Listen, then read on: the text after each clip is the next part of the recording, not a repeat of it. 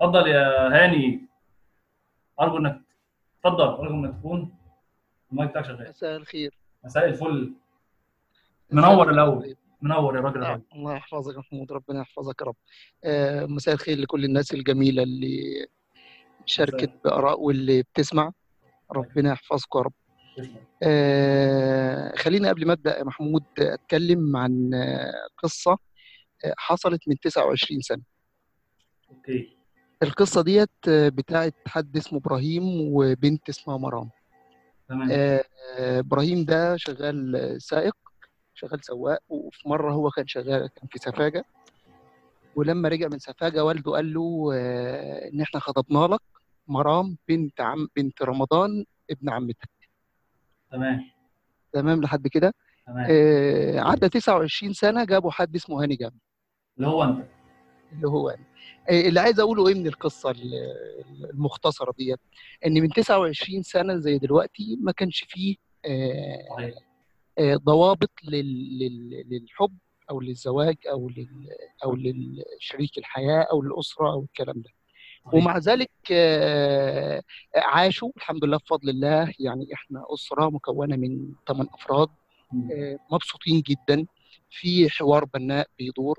والدي. سائق والدتي ربة بيت آه، ويعني الحياة ماشيه في مشاكل في مشاكل طبعا لأن لو ما فيش مشاكل مش هنعرف طعم الحياة أصلا عامة. آه، طيب بعد القصة ديت نخش نتكلم عن يعني في خمس دقائق كده أو أقل إن شاء الله. آه يعني يا ريت. آه لا أقل بكتير إن شاء الله. اتكلم مثلا في خمس نقط بالظبط. آه، اللي هو ليه بدأت بالقصة بتاعت إبراهيم ومرام علشان أقول لك قبل أي حاجة يعني قبل ما اختار أصلا شريك الحياة وقبل ما اختار شغل أو قبل ما اختار آه، آه، سفر أو قبل ما اختار يعني هو أنا بحب نفسي؟ يعني أنا متقبل نفسي تقبل غير مشروط؟ بالظبط. يا علي علي كان بيسأل التقبل غير المشروط ده أنت أنت أصلا تتقبل نفسك آه. بشكل غير مشروط الأول صح؟ أيوه آه. فهو السؤال أنا أنا متقبل نفسي يعني أنا متقبل نفسي على اللي أنا فيه؟ صحيح. آه السؤال الثاني هو أنا خارج من بيئة حب؟ صحيح. يعني الشخص اللي أنا هطلبه إن هو يحبني بطريقة معينة. هو أنا خارج من بيئة حب علشان أديله حب يعني حب بديل اللي هو يديهولي. السؤال الثالث هو ليه إحنا حصرنا الجواز في الحب؟ هو ده كلام 100 100 برضه. هو ده آه، يعني في دي- الأول آه. آه، دي حاجة. الحاجة. الثانية في موضوع القبول الغير مشروط آه، كانت آه، على ما أظن فاطمة قالت إني هو أنا ينفع آه، أقول لحد إن أنا بحبك كشاب يعني. طبعا إحنا في مجتمع يرفض هو رافض الفكرة ديت. لكن من 1400 سنة حصل إن خديجة بنت خويلد قالت لمحمد صلى الله عليه وسلم طريقه مبررة عشان اني أحب رد آه، ال- الأستاذ الكريم محمد فتحي وقال إن آه، إن خديجة قالت له يعني إن أنا بحبك وكده. لكن التعليق البسيط هنا في في الجملة دي إن خديجة كانت قبل كده خدت تجربة. وكانت تاجرة. يعني هي خدت تجربة وكانت تاجرة. فكان عندها خبرة في طباع الرجال. يعني طبعا قبل ما أقول آه، أنا بحبك أنت لو بنت قبل ما أقول لحد أنا بحبك. المفروض أبقى عارف الأول إيه الخطوة أبقى دارسه الأول الخطوة اللي أنا هاخدها شكلها إيه. صحيح. وطبعا ال- ال- ال- النقطة الثانية اللي عايز أتكلم فيها إن كل الكتب اللي إحنا هنقرأها كل النقاشات ال- النقاشات اللي هتدور ما بيننا هتبقى مجرد رأي شخصي. لحد ما ناخد التجربة واعيشها رأي. وأخلق أو أخلق قصة لنفسي. أنا لازم أخلق قصة يعني في الأول وفي الآخر أنا لازم أخلق قصة. في حتة أخلق قصة دي برضو خليني أحكي قصة بسيطة. وأنا عندي ست سنين كنت رحت اشتغلت في ورشة آه، صبي آه، صبي يعني في ورشة بتاعه آه، بتاعه تصليح سيارات. تمام. في الورشة ما كانش فيه كتاب علشان أتعلم ال- الصنعة.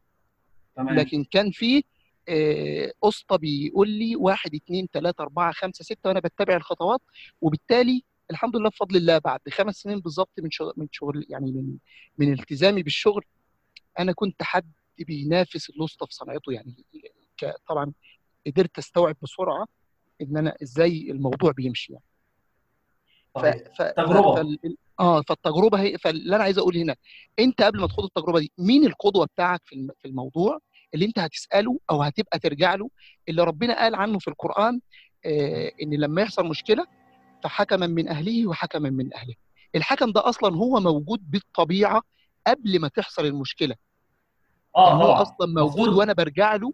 في, في كل كبيرة وصغيرة في حياتي. آه علشان أسأله في, في, في, في أي حاجة تحصل. آه في الحياة يعني. ال- الحاجة الثالثه عايز أتكلم عنها كنت أنت من شوية قلت ان ان أكتر مشكلتين ممكن يحصلوا في الحياة آه، التوقعات وان يكون لا الاحباط الاحباط بتاعك بتاع مشاكل بتاع الجواز واللي ما جاش زي ما أنا عايز آه جاي من التوقعات آه ف آه، فالتوقعات التوقعات يا محمود يعني ببساطة خالص برضو علشان يكون الكلام سريع و... ومركز آه، التوقعات بتتبني على حسب الطبقة اللي أنا بحب منها. يعني إيه بالطبقة اللي أنا بحب منها؟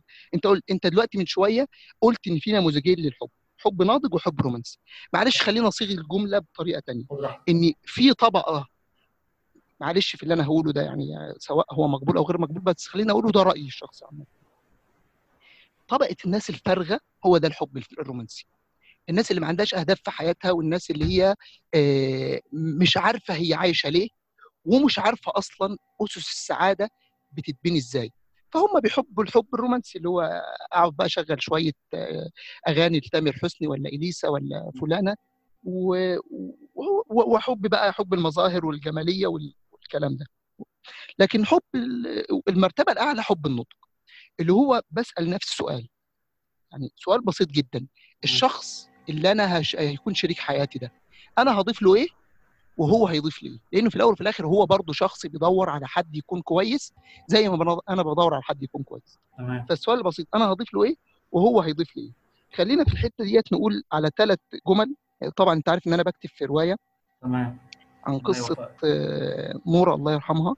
آه، البنت دي نورة يعني في السرية نورة دي كنت اتعرفت عليها آه، هي من البحيرة وغيرت طريق هاني من يعني 180 درجة. من حد سواق لحد دلوقتي بيدرس وكذا وكذا وكذا. آه، فالثلاث آه، أسس اللي اتعلمتهم من نورة الله يرحمها في في الحب إن يكون الحب اكتفاء اكتفاء. أنا مكتفي بالشخص اللي معايا وعندي قدرة إن أكون بالنسبة له برضه كفاية. يعني هو أنا مكتفي بيه وهو مكتفي ال- ال- النموذج الثاني أو الأسس الثاني اكتمال. يعني إيه اكتمال؟ يعني هو كمل جزء فيا كان ناقص وأنا كملت جزء فيه فإحنا الاثنين بقينا واحد صحيح. الجزء الثالث وهو ده اللي بيدور حواليه كل شيء في الدنيا سواء جواز أو شغل أو أو حب أو كل شيء في الدنيا. هو الصبر. الصبر في في في المرتبة الأولى في كل شيء في الدين في التجارة في في أي حاجة. ففي الصبر بينقسم لحاجتين حاجة الرحمة إن إن دايما أنا مشفق إن اللي قدامي ده الرسول قال عنه من 1400 سنة آه، كل ابن آدم خطاء. كل ابن آدم خطاء. معنى كده إن أنا لازم أنا أكون مشفق إن الخطأ ده هو صدر حتى في البرمجة اللغوية العصبية اتعلمنا ان آه، كل سلوك سيء وراه نيه ايجابيه يعني إيه كل سلوك سيء سيء يعني ال الإنسان عمره ما بيعمل حاجة إلا وهو معتقد إن هي صح. حتى اللي بيسرق هو بيسرق علشان شيء معين آه، في نيته هو صح. فلازم أنا أكون مشفق على اللي قدامي إن اللي قدامي ده بطريقة أو بأخرى هو غلط مش علشان هو غلط لا هو غلط علشان إحنا كبشر سماتنا الغلط. الحاجة الثانية في الصبر الثقة. إن أنا أكون مدي مساحة واسعة جدا لشريك حياتي اللي بي اللي طبعا اللي زي ما قلنا إن هو أنا مكتفي بيه وهو مكتفي بيا واللي هو بيكمل جزء فيا وأنا بكمل جزء فيه لازم أنا أكون مديله مساحة جامدة جدا ومساحة واسعة جدا من الثقة يتحرك فيها من غير آه، فكرة ال- ال- التشكيك والتخويف. آه، آه، يعني هو ده باختصار طبعا اللي أنا كنت عايز أقوله. وفي في الآخر معلش آه، يعني آه، جملة آه، نور الله يرحمها كانت دايما ترددها آه، لأجلك ألف مرة أخرى. آه، لأجلك ألف مرة أخرى. حاول آه، اولا تخوض التجربة بتاعتك بدون أي خوف ولما تقابل شريك حياتك وتبدأ حياتك معاه ركز إن أنت تديله مساحة يغلط ألف مرة وبعد كده تعاتبه في المرة المرة الألف واحد طبعا ما بقولش إن إحنا ن... أيوه. ن... ن... ن... نسيب الحابل عن مابل زي ما بيقولوا لكن الفكرة إني أنا أنا كشخص بني آدم بيغلط وببقى مستني اللي يقبلني بغلطي. فلو أنا كده فعلا ننزل بقى تحت المنصة بتاعت الرسول صلى الله عليه وسلم حب لأخيك كما تحبه لنفسك. فأنا أنا حابب ان أنا أنا حابب كده أنا حابب إن شريك حياتي يغلط وأنا أصحح له وإن أنا لما أغلط هو يصحح لي ونكمل الرحلة مع بعض إحنا الاثنين وبس. لأجلك ألف مرة أخرى. وطبعا أنا سعيد جدا اولا بال- باللقاء العظيم ده والله وبشكرك جدا محمود على على الفكرة العظيمة دي ربنا يا رب يرفع قدرك ويحفظك. و... ومعلش أنا آسف على الإطالة وفي الآخر ربنا يحبكم ويحفظكم إن شاء الله. شكرا يا. آه، فكرة كانت فكرة ناس الأول موجودة على الصفحة يعني كتر و... وأنا أنت بالنسبة لي حد حاجة بالنسبة لي عزيزة عليا إنك موجود يعني معانا. أنا أصلا يا جماعة بيشتغل في... بيعمل فيديوهات وبيشتغل في التدريب. حد يعني شغال في المجال بقاله فترة ربنا يبارك لك. كان في ناس يعني على الشات بتقول لك عايز ال- الاكونت بتاع فيسبوك أو الصفحه بتاعتك آه، تعليق سريع. مش عايز أقول تعديل ومش تعديل لكن فكرة الاكتفاء أو كده لأن حتى في حد سأل عليها تحت. الموضوع مش موضوع. الناس عمالة تشكرك. أنت خلاص يا ابني انت أنا همسك هسيب المايك بقى وتيجي يا ابني آه الموضوع آه مش موضوع. أنا عندي نقص ومحتاج أو عندي نقص إحنا اتكلمنا عليه اللي هو النقص ال- زي مثلا مثال الفقر العاطفي وهكذا. ومحتاج بقى حد اللي هو مصحة نفسية تعالج لي النقص ده واخد فيها الاحتياج ده. الموضوع إحنا قلنا إن هو درجات. فالموضوع مش موضوع إنه الدرجة دي تبقى عالية يبقى أجيب واحد يملاها لي وخلاص. عشان يعني زي ما فاطمة بتقول أبقى كده رميت عليه حمل ال- ال- الرغبة في الحصول على الاكتفاء الذاتي. أنا مش شايف الموضوع كده. أنا شايفه إزاي؟ شايفه إن الواحد الأول. وأي حاجة هقولها بين قوسين قدر الإمكان على حسب بقى الليفل يوصل للاكتفاء الذاتي بنفسه وساعتها يقدر يرتبط بشخص تاني. زي بالظبط ما أنت قلت يوصل للقبول غير مشروط لنفسه ويبدأ يشوف عايز حد تاني. هل يوصل 100% مش ده اللي هيحصل. إحنا مش مثاليين ولكن ياخد هذه السكة ويدور اعالج نفسي إزاي أغير ده إزاي أنا بص على نفسي إزاي معتقداتي تجاه نفسي إيه هل أنا بعرف إحنا قلنا المرة اللي فاتت هل أنا بعرف أقعد مع نفسي أصلا؟ ولا أنا بكره أواجهها وبكره أخاف منها؟ يعني أول حاجة اللي بيكره يواجه نفسه أصلا بيكره يقعد معاها. يعني أنت مش قابل نفسك أصلا. انت أنت خايف تقعد مع نفسك فهتعيش مع حد إزاي؟ فدي لما تبقى موجودة يا فاطمة هتقدري تحسي مش مش هيبقى محل صراع جواكي. آه، آه، يعني حتة أرمي فكرة الاكتفاء الذاتي أو الاكتفاء سوري آه، النفس اللي أنا عايزاه على واحد تاني إزاي آه، شكرا ليك. شكرا ليك الهاني حب كبير. حب الناس يا ابني حاجة محدش بيشتريها. انت انت انت إنسان صادق وبعيدا والله عن الكلام يعني كده انت انت انت إنسان صادق. وربنا يبارك لك يعني. شكرا يا هاني. آه، في حتة سريعه انت علقت عليها فعلا مش هحاول مش هطول. أنا آسف يا شفاء أنت قلت إنه من 29 سنة الموضوع كان مختلف. هو دي حقيقة جدا وخلينا ناخدها اسرع من كده وبس من زمان.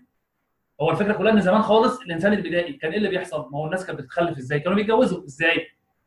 أنا أصلا حدود المجتمع بتاع الواحد كان القبيله، القبيله مثلا 10 20 30 40 50 واحد. فمش بس دي الحدود ده ما فيش أصلا حد عارف أبعد من كده. فما كانش فيه الاختيارات. ما كانش فيه الفرصة إن الواحد يختار ويشوف الممثلات ومش عارف إيه والاوبشنز والبنات الكتير والأنشطة. مفيش. فهو الموضوع أصلا كان هو آخره كده. فالموضوع كان أسهل من كده بكتير هو هتجوز وبعدين كمان ليه أبعاد ثانية لازم الحفاظ على القبيلة. والحفاظ على المزرعة وهنرعى. فالموضوع كان ليه أبعاد أخرى كتير جدا. بدأ يحصل تطور وبدأ يحصل انفتاح وهكذا. الكلام ده على مستوى العالم مش بتكلم عن مصر. بدأ يحصل انفتاح وده بالذات في القرن ال 18 وال 19 الثورة الصناعية في أوروبا. بدأ يبقى فيه شغل وناس تخرج للعمل. وبعد كده بدا في بداية القرن بدأ يبقى فيه تحرر البنات أكتر. فبدأ الاختيارات تزيد. وبعد كده تخيل بقى في آخر 20 سنة النت والميديا والتلفزيون والأفلام والمسلسلات. فتخيل كمية الحاجات اللي الواحد بيتعرض ليها كولد أو كبنت بقت عاملة إزاي. ليه بقول ده؟ عشان أوضح وأفسر الاختلاف ده حصل منين وعشان نكون رحيمين بنفسنا ما نقعدش نلوم نفسنا إنه زمان كانوا بيتجوزوا كده امال إحنا مصعبينها ليه؟ إحنا هي صعبة علينا غصب عننا بسبب اللي بيحصل. ولكن على رأيي كان مش فاكر كان حديث ولا إيه وإنه ليسير لمن يسره الله عليه. فهو الموضوع برضو محتاج فعلا توفيق ومحتاج إن الواحد يكون عنده توكل واعتماد على ربنا بس بعد اخذ الأسباب. شكرا لكم أسمعك يا شفاء. السلام عليكم سامعني؟ آه سامعيني بس عايزة أقول باشمهندس آه، الصوت الصوت بيقطع شوية معلش تمام كده الصوت مظبوط؟ تمام أنا كنت إحنا قلنا الجواز رزق توفيق نعم فحتة نعم. هو- اتفضلي الصوت فيه مشكلة طيب ولا إيه؟ حسيت إن هو محتاج يبقى حسيت إن هو وأنا سامع صوتي من عندك. طيب أنا كان عندي سؤال. هو حضرتك قلت ال ال الصفات هي unexpected تمام. آه طيب. حضرتك قلت إيه هي فكرة قدرة التقب- تقبلها؟ تمام. إزاي أعرف إن أنا أقدر أتقبلها ولا لأ؟ أو هي unexpected أصلا؟ ده كلام جميل. وهي هنا في... نرجع لمبدأ التراكمية في الشخصية. إنه أنا اللي بيحصل في حياتي سواء مع الأشخاص في البيت آه وإن كان في البيت الموضوع بياخد وقت أطول شوية أو يبقى أصعب. في البيت مع أصحابي ودي نقطة مهمة جدا وتقدر ت- تقدري تقيسيها. مع زمايلي عموما بقى مع الناس في الشغل مع اللي بقابلهم في الشارع ده بالنسبة للأشخاص. أو مع الأحداث بتاعت الحياة الحاجات اللي بتحصل حواليا كل يوم. هل أنا مرن أو بتقبل؟ أو مش طبعا درجات برضه يا جماعة لما بقول تقبل ما أقصدش إنك تبقى متقبل كل حاجة لكن درجات. يعني هل أنت بتتأزم من أي حاجة بتحصل عكس اللي أنت متوقعه؟ أنا حاطط خطة معينة أنا حاطط كذا. هل بتتازم لما تحصل حاجة؟ أنا في دماغي النهارده أنا ال to do list بتاعتي هعمل كذا كذا كذا أو الأسبوع الجاي حصل تعديل في كذا. فرض حصل تجول فالحاجات اتلغت مش عارف إيه. أنا بيني وبين نفسي وأنا قاعد كده بتأزم بحس إنه يا نهار أسود مش عارف إيه بتاع. ولا ممكن اتضايق شوية بس الموضوع بيعدي ولا أصلا الدنيا ابسط فلو أنا عندي تقبل اللي بيحصل بشكل غير متوقع في حياتي فده المؤشر اللي إحنا بنتكلم عنه. وده وبرده اثناء الخطوبه ما أنا في حاجات هتبدأ تظهر لي واحدة واحدة. ما كانتش ظاهرة قوي مثلا في في, قبل الخطوبه ده في حالة إن أنا داخل الخطوبة ب زي ما قلنا مش مدلوق بالشكل ال- يعني اللي إحنا فاهمينه. فهقدر ساعتها أحكم على ده شوية. بس يعني بس أنا عايز أعلق تعليق سريع قوي. يعني ليه علاقة باللي إحنا بنقوله؟ على حتة المدلوق دي وحتة الحب الرومانسي لأن هاني كان اتكلم عنها. ما أعرفش هو اختلاف ولا تحفظ ولا إيه بس حتة الناس الفارغة وكده. الحب الرومانسي أي حد فينا ممكن ي- يحسه. يعني ومش عيب هي دي القصة يا جماعة. فكرة الحب برضه عبد العاطي طارق في الأول مش عيب إن أنت تحس بالحب تجاه واحدة أو أو مش عيب بت- بتحسي بالحب تجاه واحد. حتى لو هو حب في الأول رومانسي أو اللي هو كده. ولكن الموضوع مغمى صعوبته في الأول مش بإيدك لكن بعد كده بإيدك. في الأول مش بإيدك لكن بعد كده بإيدك. أنت تقدر تقول لا إيه ده؟ هو أنا عشان صوتها عجبني أو يعني شكلها أو جسمها أو جسمه أو شكله أو الكلام ده كله يعني. أرتحت له يبقى أكمل. وأسيب قلبي يتفتح للموضوع. وأفضل بقى أقرب منه. وأفضل أخش البروفايل. وأفضل وأفضل أحط نفسي في المواقف اللي ببقى قريب من الشخص ده أو البنت دي. علشان أحس بالأحاسيس دي تاني. كده طبعا الموضوع هيزيد وهيوصل لمرحلة إن هو هيبقى هيعميني. ساعتها ده ده طبعا هيبقى ناتج جزء جزء المعنى الفراغي يعني. في حين إنه لو أنا حسيت بده كواحد عادي عنده احتياجات جنسية أو غيره حسيت بده وحجمت نفسي أقدر أكمل وأقدر يعني أتجنب الموضوع شوية. هو أوله مش بإيدك لكن بعد كده هو نوعا ما بإيدك يعني. اتفضلي يا شفاء لو أنا لسه ما جبتش على سؤالك أو لو عندك سؤال تاني. لو انت سامعاني. آه شفاء. تمام سامعاك يا باشمهندس. كده تمام. تمام أنا أنا اعتقد إن أنا جاوبتك نوعا ما على السؤال فلو حابه تقولي حاجة اتفضلي لا تمام كده. تمام. شكرا ليك. أحمد؟ اتفضل يا أحمد. ازيك الحمد لله بخير والله. في كذا نقطة كده كنت عاوز هو السؤال ده ممكن يكون للمتزوجين أكتر من أكتر من العزاب اللي زينا. هو بالنسبة ل ال- يعني حتة الأسرار وحتة إن كل واحد حياته الشخصية و يعني أنا عندي مثلا بالنسبة للأمور المالية و- والحياة الشخصية لكل الطرفين إزاي يكون في أسرار وفي نفس الوقت في مجال للثقه ما يبقاش الواحد خ... خ... له له مع نفسه أسرار بس الطرف الثاني يبدأ يشكك في ثقته ويشكك في آه، ثقته فيه إن هو يقول له الأسرار دي. حتة مسألة الخصوصية. دي دي دي دي ريليتد شوية في حتة التملك وإن أنا أبقى متملك في الطرف الثاني بس الفكرة إن أنا مش هعرف التملك ده أو مش هعرف الطرف الثاني عنده عنده شهوة التملك ديت إلا بعد فترة مثلا بعد الجواز بفترة مش مش بتظهر بدري بدري. أو إيه حتى لو بتظهر بدري بدري إيه إيه العلامات عليها أو آه، أنا أنا أنا أنا هقطع هنا حتة صغيرة عشان ما أعشمكش يعني. مش هقدر أتكلم معاك في الحتة دي لأن زي ما أنت قلت هي مرتبطة أكتر من بعد الزواج. إذا في وقت في الآخر ممكن نتكلم فيها بس لو بتتكلم عن الاختيار إزاي دي لها علاقة بالاختيار ممكن تسأل سؤال أكتر بشكل واضح ونتكلم. بس إحنا متجوزين أهو إزاي أحافظ على الخصوصية أو الموضوع يمشي إزاي؟ عايزين نأجلها معلش. كمل. لا هي دي النقطة اللي طب كمل النقطة الثانية آه هي نقط بصراحة أنا مش هي فكرة الحب نفسها أصلا بالنسبة لي مبهمة. يعني تمام. أنت بتحب أنا بحب السمك أنا بحب أكل السمك. أنت بتحب الشخص التاني أنا عارف أنت هتقول لي مثلا أنت بتعمل اوبجكتيفيكيشن للحاجة اللي بتاخدها منه سواء كانت اهتمام أو حب أو أي حاجة من الحاجات دي. آه ما أعرفش يمكن علشان مثلا أنا أنا طبيعتي في الناحية كنت سألتك في النقطة دي طبيعتي إن أنا م- ماليش في الأمور المعنوية شوية ماليش في الحاجات اللي هي لا أنا شخص مادي إلى حد ما. آه، ما بفكرش كتير في حاجات ال... تمام. ما ده ده كان سبب من اتجاه لدكتور علي النقطة دي النقطة دي إن عندي النقطة دي يعتبر واقعة. تمام. وبالتالي أو إيه السؤال أو إيه النقطه اللي عايز تعرفها ما هي دي الفكرة إن هي الموضوع بالنسبة لي الحب نفسها فكرة الحب نفسها مبهمة يعني. أنت شخصيتك إيه؟ وشوف بقى ساعتها عيش بيها يعني فاهم قصدي؟ شوف بشخصيتك دي إيه اللي أنت هتقدر تتقبله وايه لأ أو يعني في الآخر إحنا مختلفين عن بعضنا يعني. بس هي دي النقطة ال... هي نقطة الأسرار بس هي دي بالنسبة لي اللي كانت عامله يعني ممكن نقطة الأسرار لو في الوقت في الآخر في وقت لأنك بتتكلم عن حاجة بعد الجواز. يعني حتى دي نقطة ما تشغلش بالك بيها قوي لو بتتكلم عن ما بعد الجواز. لكن في الاختيار لو لو عايز تصيغها بشكل ما ليه علاقة بالاختيار يبقى وضح لي أكتر ونشوف يعني نتكلم فيه. تمام. بس لكن بالنسبة لل طبيعة شخصيتك ما عندكش. يعني في واحد ما عندوش قوي حتة اللي هي العاطفة قوي مش عارف أوكي. يبقى أنت هنا محتاج تبقى عارف ده عن نفسك وعارف إيه اللي مهم عندك. لو العاطفة قوي مش أهم حاجة وتبقى هي عارفة ده عنك. عشان ما تبقاش هي برضه عندها expectations إنه وحتة ال unexpected يا شفاء لو في صدق من الطرفين مش بقول إن هي تظهر كفاية يعني لكن هتبقى أحسن. لما أنا أقول لها على فكرة أنا أنا بعاني شوية من موضوع المشاعر ما بعرفش أعبر عنها ومش عارف إيه لكن أنا نفسي ومش عارف إيه وبتاع كده أنا اديتها مؤشر إن أنا طبيعة شخصيتي عاملة بشكل كويس. تمام؟ ماشي.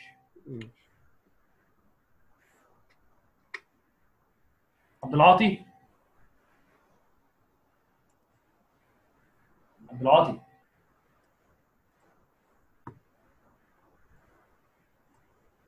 سامعني كده؟ آه، اتفضل.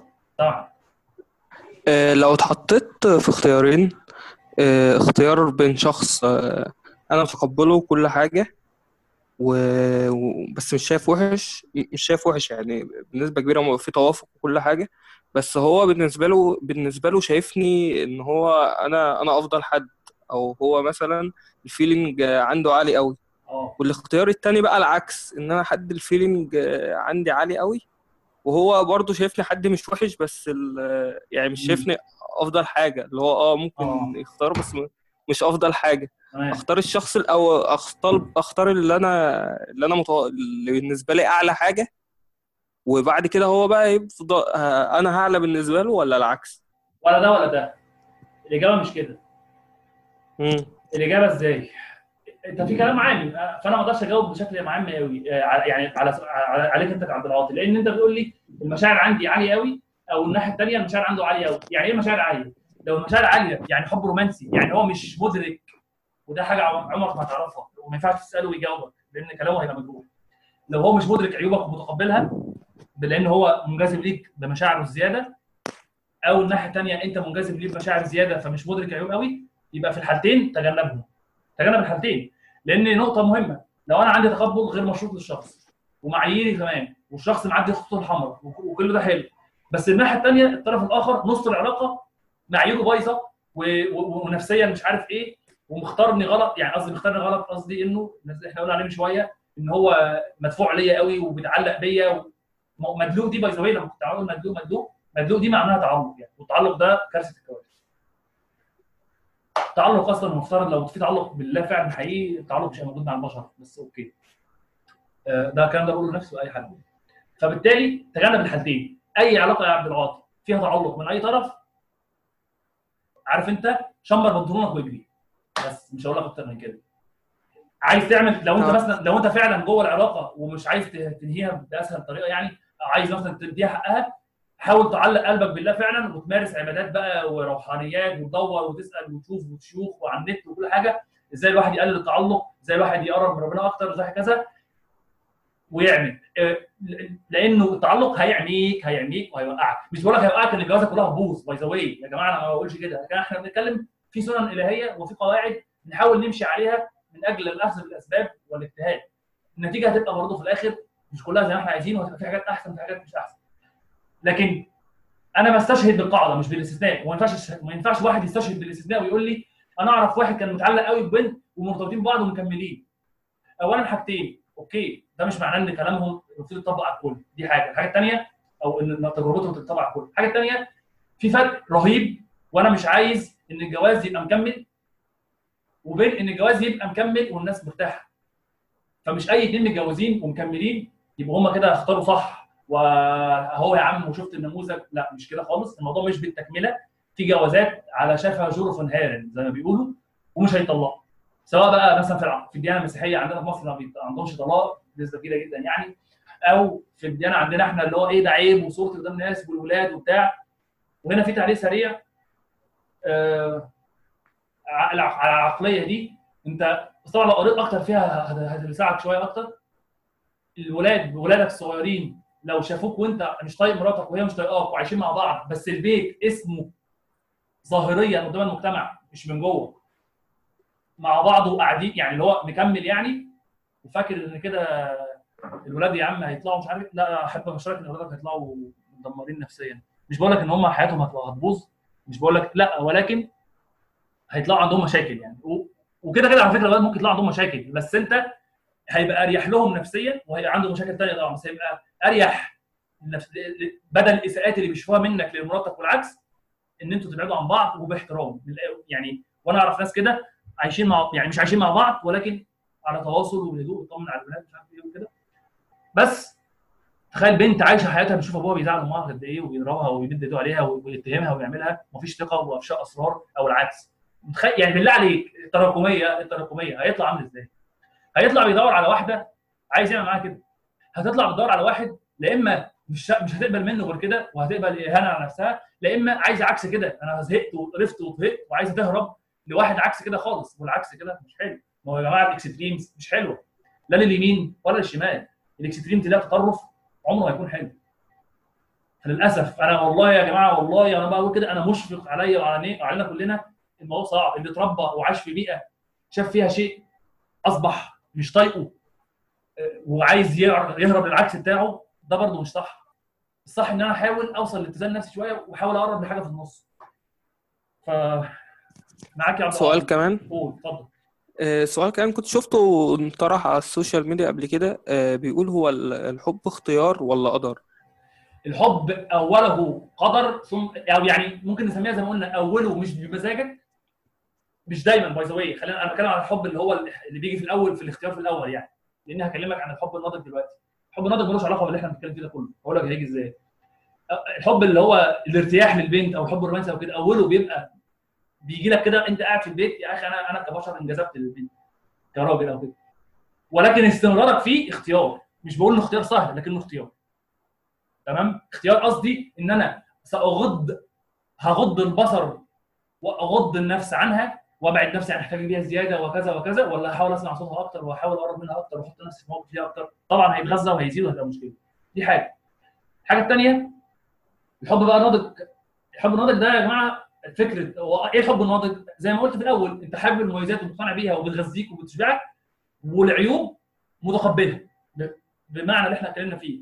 طيب اوعى تكون فاكر ده هيحصل بالكلام اللي أنت بتقوله لنفسك في الأول. يعني اوعى تكون فاكر نفسك وأنت في الأول هترتبط بواحدة بتحبها حب ناضج لأن يا جماعة أنت ما تعرفهاش حقيقه عشان تحبها حب ناضج ولا هي تعرفك حقيقه عشان تحبها حب ناضج فما تضحكش على نفسك ما تضحكش على نفسك.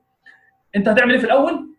أنا ممكن أبقى مرتاح أنا ممكن مقتنع أنا ممكن كذا كذا كذا. لكن حب ناضج الحب الناضج ما يجيش من المعاشرة والمواقف مش مش حتى في الخطوبة. ولذلك محمد فتحي مثلا أو أي حد من المتجوزين ممكن لو في الأول مش عارف إيه والفتى الأحلام وفتاه الأحلام ومش عارف شكلها عامل إيه وبتعمل وجسمها ودماغها ون- ونقعد نلعب بلاي مع بعض وعلى المخدة. حاجات غريبة كده. الخيارات دي كلها لما مش هيلاقيها حتى لو البنت مناسبة ليه وبنت ناس فعلا هيتعب. في حين إن لو الخيارات دي مش موجودة وما كانش فيه عاطفة زيادة كان متقبلها مرتاح لها. إذا نظر إليها اثرته بالشكل البسيط كده يعني بدون تردد. أنا بصيت ليها أنا مرتاح. مش لازم أكون بدق وقلبي بيطبطب والحاجات دي لكن مرتاح. ساعتها المعاشرة. لو أنا مش متعلق ومجنب الحتة التعلق دي المعاشرة بالخطوبة وبالجواز أكتر وبالمواقف ولما أتعب وأشوفها بتبديني على حاجات تانية ولما ألاقيها فعلا متحملة البيت ولما ألاقيها فعلا في ثقة لما ألاقي فعلا في مودة هيجي هنا حب ناضج وأنا عن نفسي جربت شخص آه، يعني اللي هو إزاي أنا ما كنتش متقبله في الأول مش عشان حاجة لمجرد الشكل لأنه لأنه مش شخص يعني يعني شكلا جذاب. وبعد تعاملات هذا الشخص أصبح بالنسبة لي يعني إيه الروعة ده. الراجل ده يعني ده لو بنت كنت اتجوزته أنت فاهم؟ ففعلا بياخد الموضوع بياخد وقت. فلما اللي يحس بأي إحساس زي كده يبعد شوية ويسيب نفسه ويختبر الإحساس ده هيفضل موجود ولا لأ. هو أصلا موجود ليه؟ هل هو عشان مواقف ولا هو عشان الحاجات اللي إحنا قلنا عليها في الأول الشكل والنضارة وعدله مناخيرها والجو ده. تمام يا آه، تمام يا عبد العاطي؟ عبد العاطي سامعني؟ طيب تمام يا باشمهندس تمام تمام تمام ارجو إن أنت الدنيا تقف شوية ف... okay مروة أنا هسمع علي عشان كان رافع إيده من شوية بس هو ما بيظهرش لأنه معمول co-host فعلي كان عايز يتكلم. فاطمة أنت دورك هيجي. أنت شلت إيدك ليه؟ لو عايز ترفع إيدك تاني okay. فين علي صابر؟ علي يا صابر أنت لسه موجود؟ ولا النت فصل؟ شكل علي النت فصل. طيب علي تقريبا النت فصل. دي حاجة حاسس إن أنا عايز أقولها بس نسيت. نرجع لمروة. آه، السلام عليكم. عليكم السلام ورحمة الله وبركاته. أهلا أهلا أهلا. إزيك يا باشمهندس عامل إيه؟ الحمد لله. أول حاجة طبعا شكرا ليك جدا. ربنا يبارك لك. وشكرا أستاذ هاني. آه، تاني حاجة. أخبار الكتابه إيه؟ آه لا حلو جدا. زي الفل. الحمد لله. ماشي لا. فرق معايا. الحمد لله. okay. آه طيب. آم، الحاجة التانية أنا آم، مبدئيا أنا بس ما قدرتش أحضر من. من أول اللقاء يعني. okay. آم، فا آه ففي حاجات كتير جدا وقعتها بس آه، ماشي. دخلت كده. وبعدين وبعدين ال re- ال record هينزل قريب جدا يعني يا ريت من فضلك رب يعني المهتم يبقى اتفضلي okay. طب دلوقتي أنا آم، مبدئيا أنا أصلا موضوع ال- العلاقات أو العلاقة ما بين الولد والبنت دي آم، يعني حاجة complicated قوي كده بالنسبة. لي يعني. آه كده كده. فانا بحب يعني بحب الواحد يبقى طول الوقت مشغل دماغه ومشغل عقله في أي في أي علاقة يعني بي- بيدخلها. بس إزاي إن أنا أكون ضامنة طول الوقت إن أنا مش معمية أو هو كمان حتى ما يكونش معمي عن شخصيتي؟ يعني أنا آه آه، يعني أنا عايزة أعرف إن أنا مثلا إيه، آه، إمتى أكون عارفة إن أنا ماشية على التراك الصح إن أنا كده تمام إن أنا مش آه، مش مدلوقة زي ما حضرتك قلت يعني. تمام. آه، إيه؟ أوكي. أنا في دماغي حاجتين. أول حاجة ده إحساس إحساس هنا كده؟ إحساس في جسمي لو مش حاسه يبقى مفيش تعلق يعني التعلق ده أنت مش قادر تستوعب تستوعب فكرة إنك تبعد عنه أو إنك بتتجوز يعني لو لو أنا ولد بس أو لو أنت بنت مش مت- مش مرتبط بالشخص ده لسه فكرة إن أنتوا إن يعني لو أنت ولد فكرة إن أنت تتقدم لها وتترفض أو يعني ما تبقاش هي مراتك عاملة لك أصلا ارتكاريه ده تعلق وده مدلوق ده واحد اثنين. لو أنا بنت قاعدة في نفسي ولد معين أو متفقه مع ولد أو عارفة إن في بيني وبين ولد علاقة طيبة و- و- وقال لها هتقدم لي هتقدم لي الوقت المناسب وعلاقتنا محفوظة ولكن إحنا عارفين إنه في مفتحين كلام باحترامنا أوكي؟ وأنا مستنية كده فكرة إنه بالنسبة لي طبعا مش بتكلم متضايق اتضايق يا سيدي واتضايقي حقك بس فكرة إنه أنا مش متخيل حياتي من غيره أو حتى لو بين- بيني وبين نفسي كده. لا دي مشكلة وده تعلق. فده إحساس. لما بتحصل مشكلة ما بين لو إحنا مثلا مخطوبين بقى أو لو إحنا مثلا في ناس بتصاحب بعضها يعني. لو أنتوا في علاقة وبتحصل بينكم حاجة هل بتبقى على طول محروق وعايز يعني حتى لو هتضحي بنفسك وتتنازل آه، علشان اللي هو لا ما تزعلش منك احسن تسيبك ومش عارف إيه. دي حاجة ده إحساس طبعا ده إحساس جواك هي- هيبقى باين جدا. ده مشكلة ده معنى مدلوق عندك تعلق فده لو مش موجود يبقى هو مش موجود ببساطة يعني. والله فعلا هو الموضوع يعني هو فعلا بهذه البساطة. أنا نفسي كنت معقده. أنا كنت بعد أقول هو أنا جاهز ولا مش جاهز؟ طول ما السؤال بتاع جاهز ولا مش جاهز في دماغي إذا أنا مش جاهز. بنسبة يعني وما بتكلمش عن جاهز للجواز اللي هي حتة الخوف من الالتزام أنا قصدي جاهز آه يعني بنتكلم عن إن أنا آه يعني مثلا بين الخطوبتين مثلا بالنسبة لي كنت بسال نفسي السؤال ده. فلا معناه إن أنا مش جاهز. طول ما أنا مقلق آه لو النسبة يعني مأثرة على مشاعري لا يبقى أنا مش جاهز. فدي حاجة. إيه الحاجة الثانية يا رب أفتكر.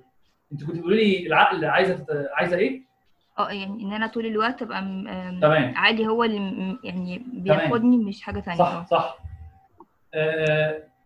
اولا في حاجة هو هل اللي إحنا بنقوله ده كله معناه إن أنا المفروض اجنب العاطفة أو القلب؟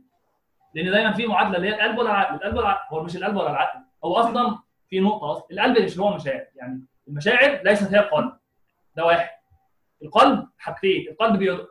يعني كعضو بيضخ الدم في الجسم عشان الدورة الدموية والتنفس والكلام ده كله بينقل كل المواد بقى بالتالي المواد الغذائية لجسمك والقلب بس دي ناحية بقى محتاجة يعني ناحية فلسفية دينية أكتر لا لهم قلوب يفقهون بها أو يعقلون بها فالقلب دي حاجة مش مفهومة مش واضحة عند العلماء.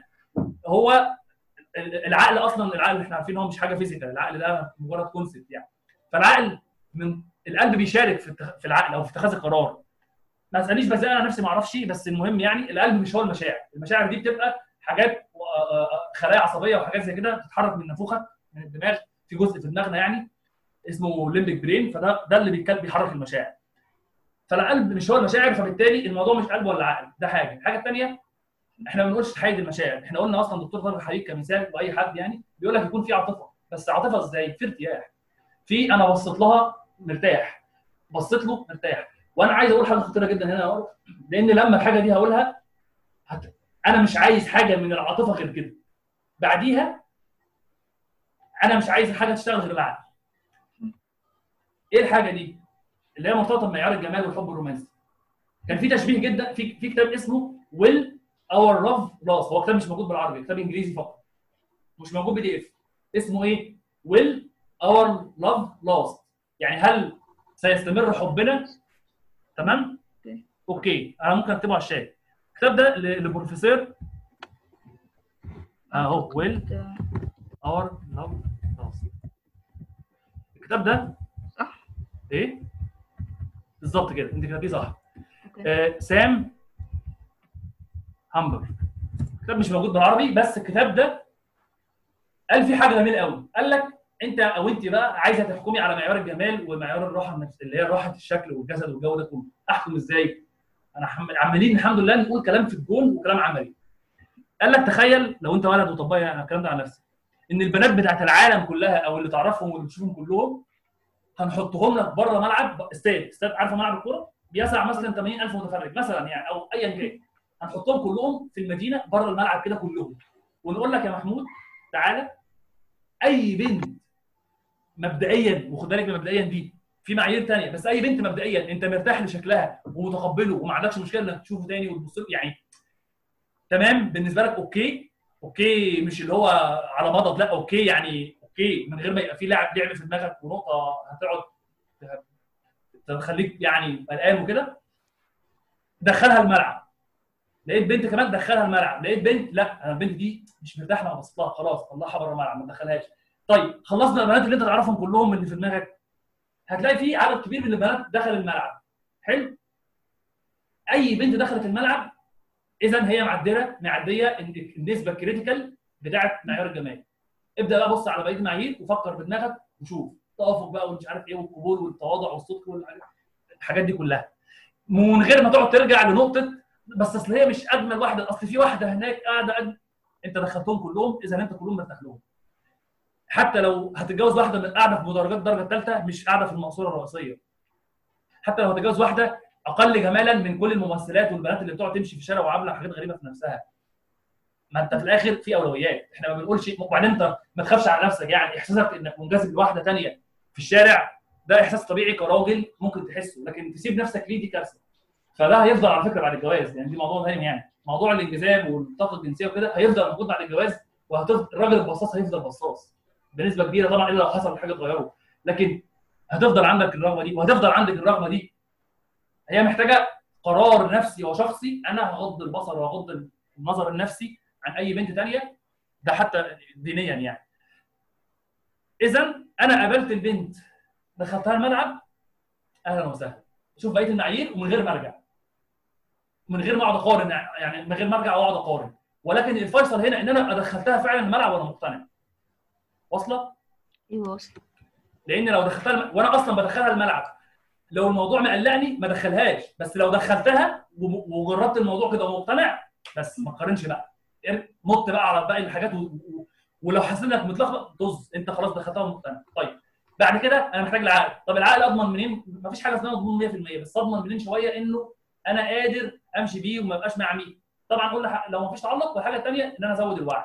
طول ما أنا يا مروة زي ما قلت للجلال من شوية طول ما أنا آه، عندي خلفية واتساع ووعي أكتر شوية بيه أنا بحب إيه أكتر في الناس وبعرف إيه وايه اللي بيضايقني قوي وايه اللي متقبله لأ وايه المعايير مش عارف إيه. طول ما أنا عندي خلفية أكتر في ده ساعتها هيبقى في وضوح أكتر لجوه للرؤية جوه دماغي. بس. يعني إن أنا أزود الوعي. طيب حضرتك آه، ت recommend أي حاجة برضو ك videos آه، كتب أي حاجة؟ والوعي ده وعي تقصد بيه آه، عامة ولا وعي في العلاقات؟ الاثنين. وعي بالموضوع نفسه والأسس وكده. وعي بنفسي وبعيوبي أصلا. وعي بال- ب- ب- عموما في الحياة. ده كله اتساع دماغ. يا جماعة كل واحد ما دماغه توسع ها؟ كان يقعد يقول لك إيه؟ أنا لو دماغي كبرت مش عارف أقرأ قميص لا هتقرأ عادي. كل ما دماغك توسع يعني في حاجات كتير في حياتك هتبقى أسهل. مش بتكلم عن الجواز تقبلك لكل لحاجات كتير جدا في الحياة هيبقى أسهل بكتير. اريكومند إيه؟ في فيديوهات في حاجات كتير. دكتور طارق الحبيب آه، دكتور عبد الرحمن زكي الهاشمي ليه ليه ليه فيديو أو محاضرة بيتكلم عن الموضوع. آه، دكتور رحيل ليه كذا حاجة يعني. آه، كتب في كتب بس بالإنجليزي فيعني لو حد يعني أنا قلت منهم واحد و يعني أنا شايف إن هو ده بت- يعني شايف إن هو في الاختيار هيبقى ممكن الواحد يبدأ بيه يعني. في إيه تاني؟ في في كتاب اسمه 7 Principles of Making Marriage Successful أو استنى 7 Principles هو كان اسمه إيه؟ ثواني كده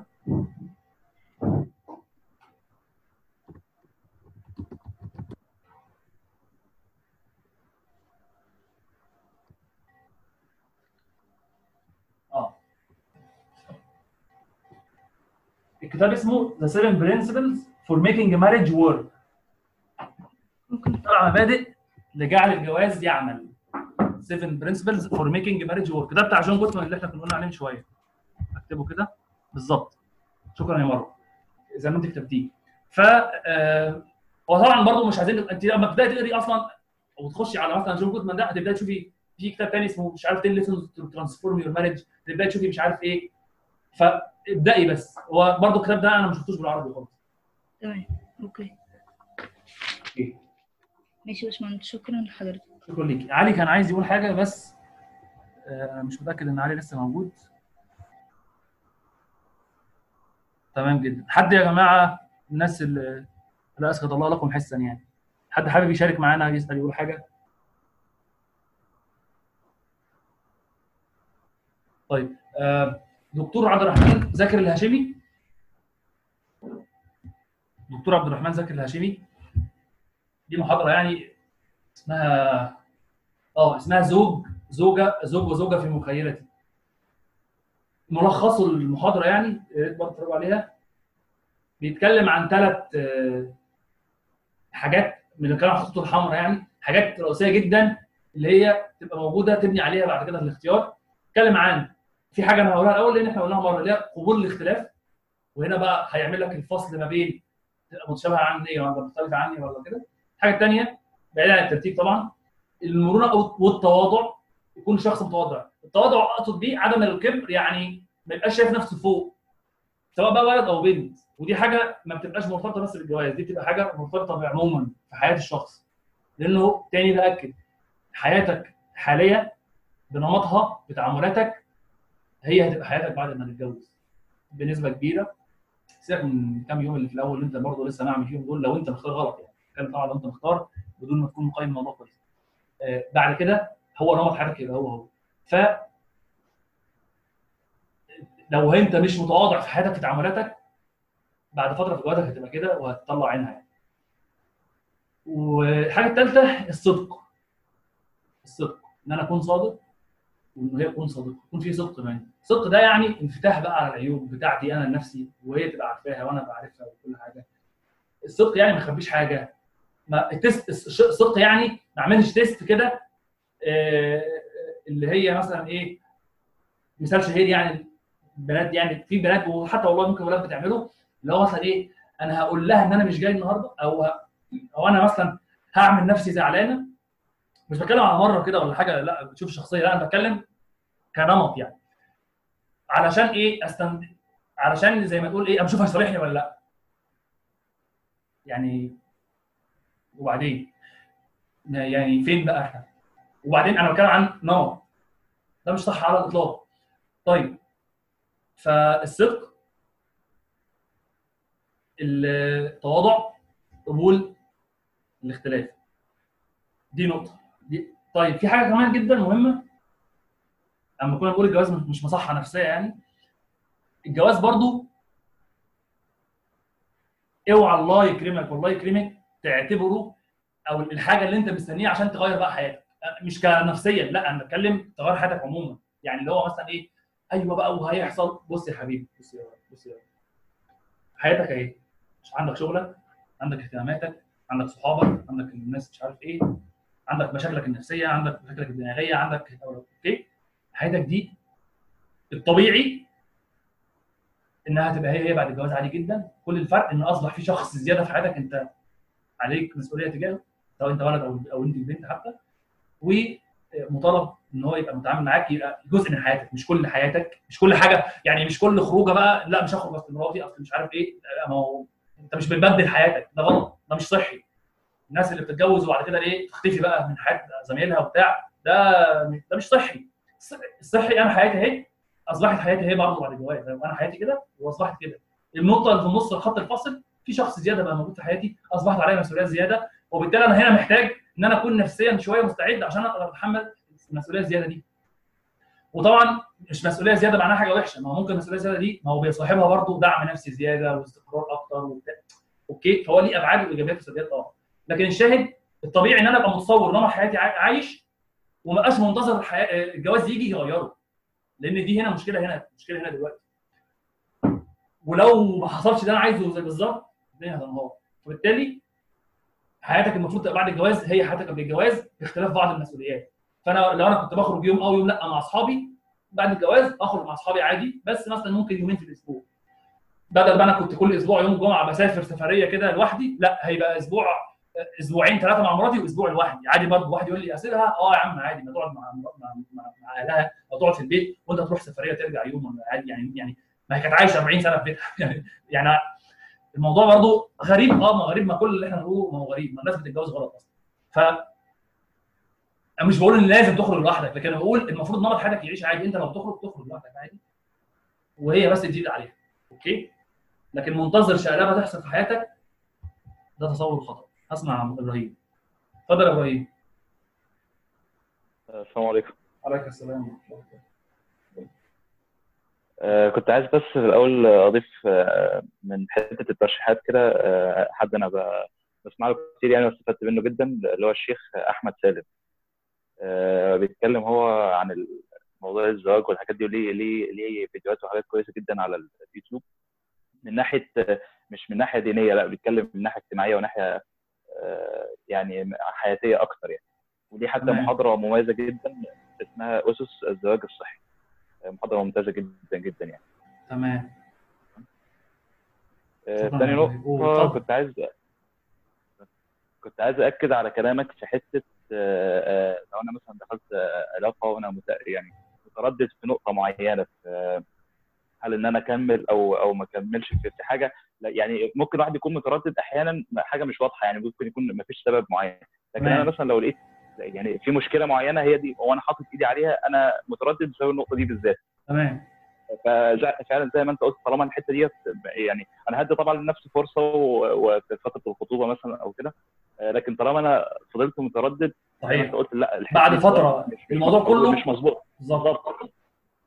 أنا أنا في مميزات وكل حاجة بتاع بس في في نقطة معينة لأ ديت مش قادره أتجاوزها وقعدت فترة مش قادره أتجاوزها. لأ فدي فالموضوع ده بلاش تكمل بلاش تكمل حتى لو في مميزات ثانية لأن أنت مش قادر تتجاوز ال- النقطة دي. أبصم على كلامك. أبصم على كلامك. بالمناسبة يعني يعني مريت بتجربتين خطوبة يعني وحسن نصيب فإيه فالموضوع ده أنا تعرضت له بشكل شخصي يعني. آه، تمام؟ شكرا. الحاجة الثالثة بالنسبة لموضوع ال- الاختيار. آه، كانت حاجة برضه قابلتني بشكل شخصي آه، في آه، إن هو المفروض يعني في جلسات التعارف أو الفروق الشرعية وكده إنها تكون أكثر من جلسة وأكثر من مرة بحيث إن الواحد يقدر ي... يعني ياخد قرار لأن ده طبعا في المجتمع يعني ممكن ما يكونش كل الناس آه، متاح عندها إن هو يكون يعرف حد أو كده قبل قبل. فترة الخطوبة آه، حد مثلا زي مهندس مدني زي حالاتي يتعاملوا خطوبه في الصحراء كده مع تمام. مفيش اي مفيش أي علاقات أو كده. فالموضوع ده للأسف آه، شايف ان هو عند كتير من الناس مرفوض يعني اللي هو لا هو أنت المفروض بتقعد مرة واحدة آه، وخلاص مطلوب منك أنت تقول رأيك كمل أو. لأ. خطوبة. فأنا عايز أعرف هل الموضوع ده مثلا في مجتمع أنا بس أو في بلدنا بس ولا هو دي حاجة حاجة منتشرة عند الناس كلها؟ لا هي دي حاجة عامة عموما يعني. يعني مش قصدي عند كل الناس بس أنا قصدي دي حاجة مش مش حاجة خاصة بإبراهيم يعني. تمام. هي ما يعني إيه إيه الحل في إيه الحل في في, الوضع ده؟ يعني إيه إيه الحل البديل مثلا؟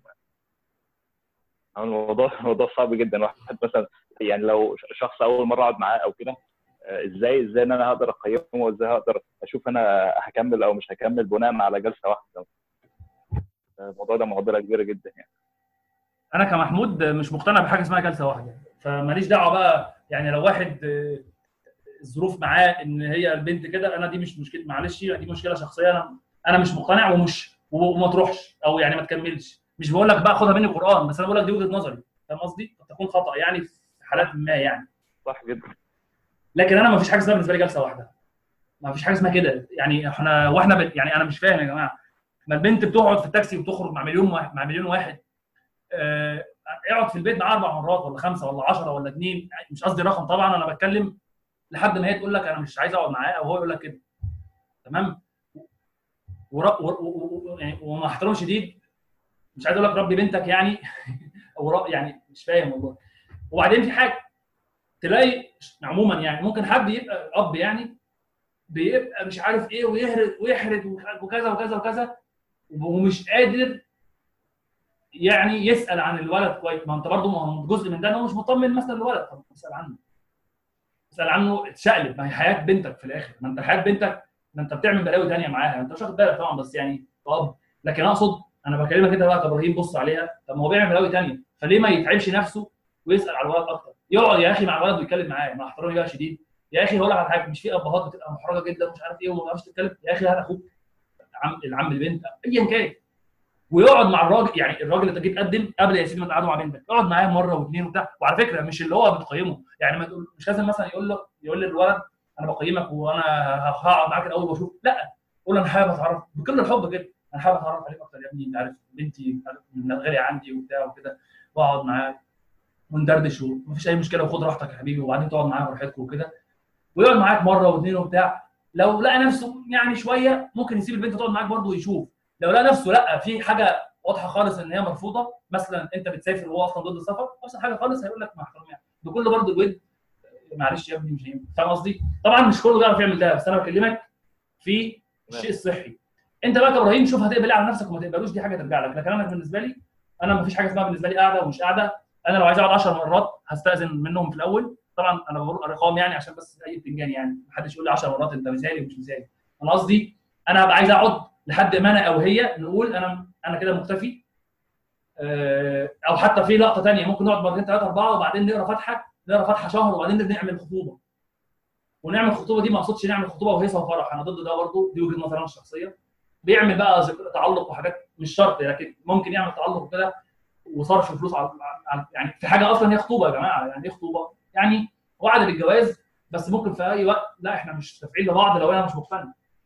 فالمهم المهم آه، نعمل قراية فاتحة وبعدين نخش بعد كده يعني نعمل فترة يعني الخطوبه وده كله بحدوده يعني قراية الفاتحة ليها حدود والخطوبه ليها حدود. وفي الأول وفي الآخر الاثنين في الآخر حدودهم شبه واحدة لأن أنا في الآخر مش متجوزها يعني.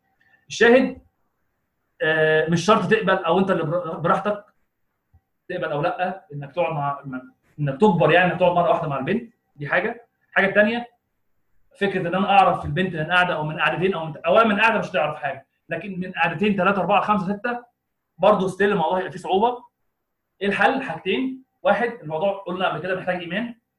دي حاجة تراكمية. مش. يعني أو بتحتاج شغل. تمام؟ مش حاجة لحظية كده اللي هو أنا ما عنديش إيمان فهاجي قبلها بربع ساعة قبل القعدة يا رب اللهم ارزقني مش بتيجي كده. طبعا هتدعي وربنا يرزقك البصيره مش بنقول ما تدعيش بس أقصد الفرص هتبقى أعلى لو أنت بالفعل مع ربنا أكتر. تمام؟ دي حاجة. الحاجة الثانية طول ما أنا برضه لسه قايل لمروة طول ما أنا بحاول أزود الوعي اللي عندي بالنقاشات والكتب والفيديوهات والكلام ده كله هيبقى في أوضح شوية رؤية أوضح شوية. هل ده معناه هروح هبقى مقتنع 100% أو مش مقتنع 100% قلت تاني ما بيحصلش.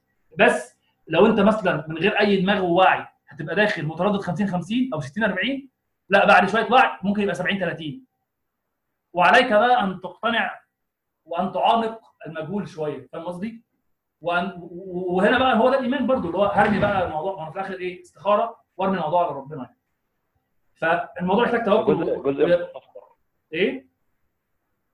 في جملة بتتقال كده في الموضوع ده ان إن المخاطرة أصلا جزء من الصفقة ده في أي حاجة آه أي حاجة. حتى في موضوع حتى في موضوع الزواج يعني هو آه، آه، نسبة يعني أنا هاخد الاسباب وأعمل كل حاجة بس في برضه still نقطة تبقى فاضلة ودي هي جزء من جزء من الصفقة يعني أنا ممكن. أوافق وممكن ما أوافقش. تمام. آه، تمام صح. وهنا نقطة مهمة قوي يعني. طب إيه عارف إيه اللي بيعمل مشكلة في الحتة دي؟ لو أنا مثلا الكلام ده قلت لك تمام إبراهيم okay. عارف إيه اللي ممكن يضايقني بعد ما أسمع الكلام ده؟ لو أنا مثلا مش عارف أطبقه؟ خوفي من ان يحصل انفصال.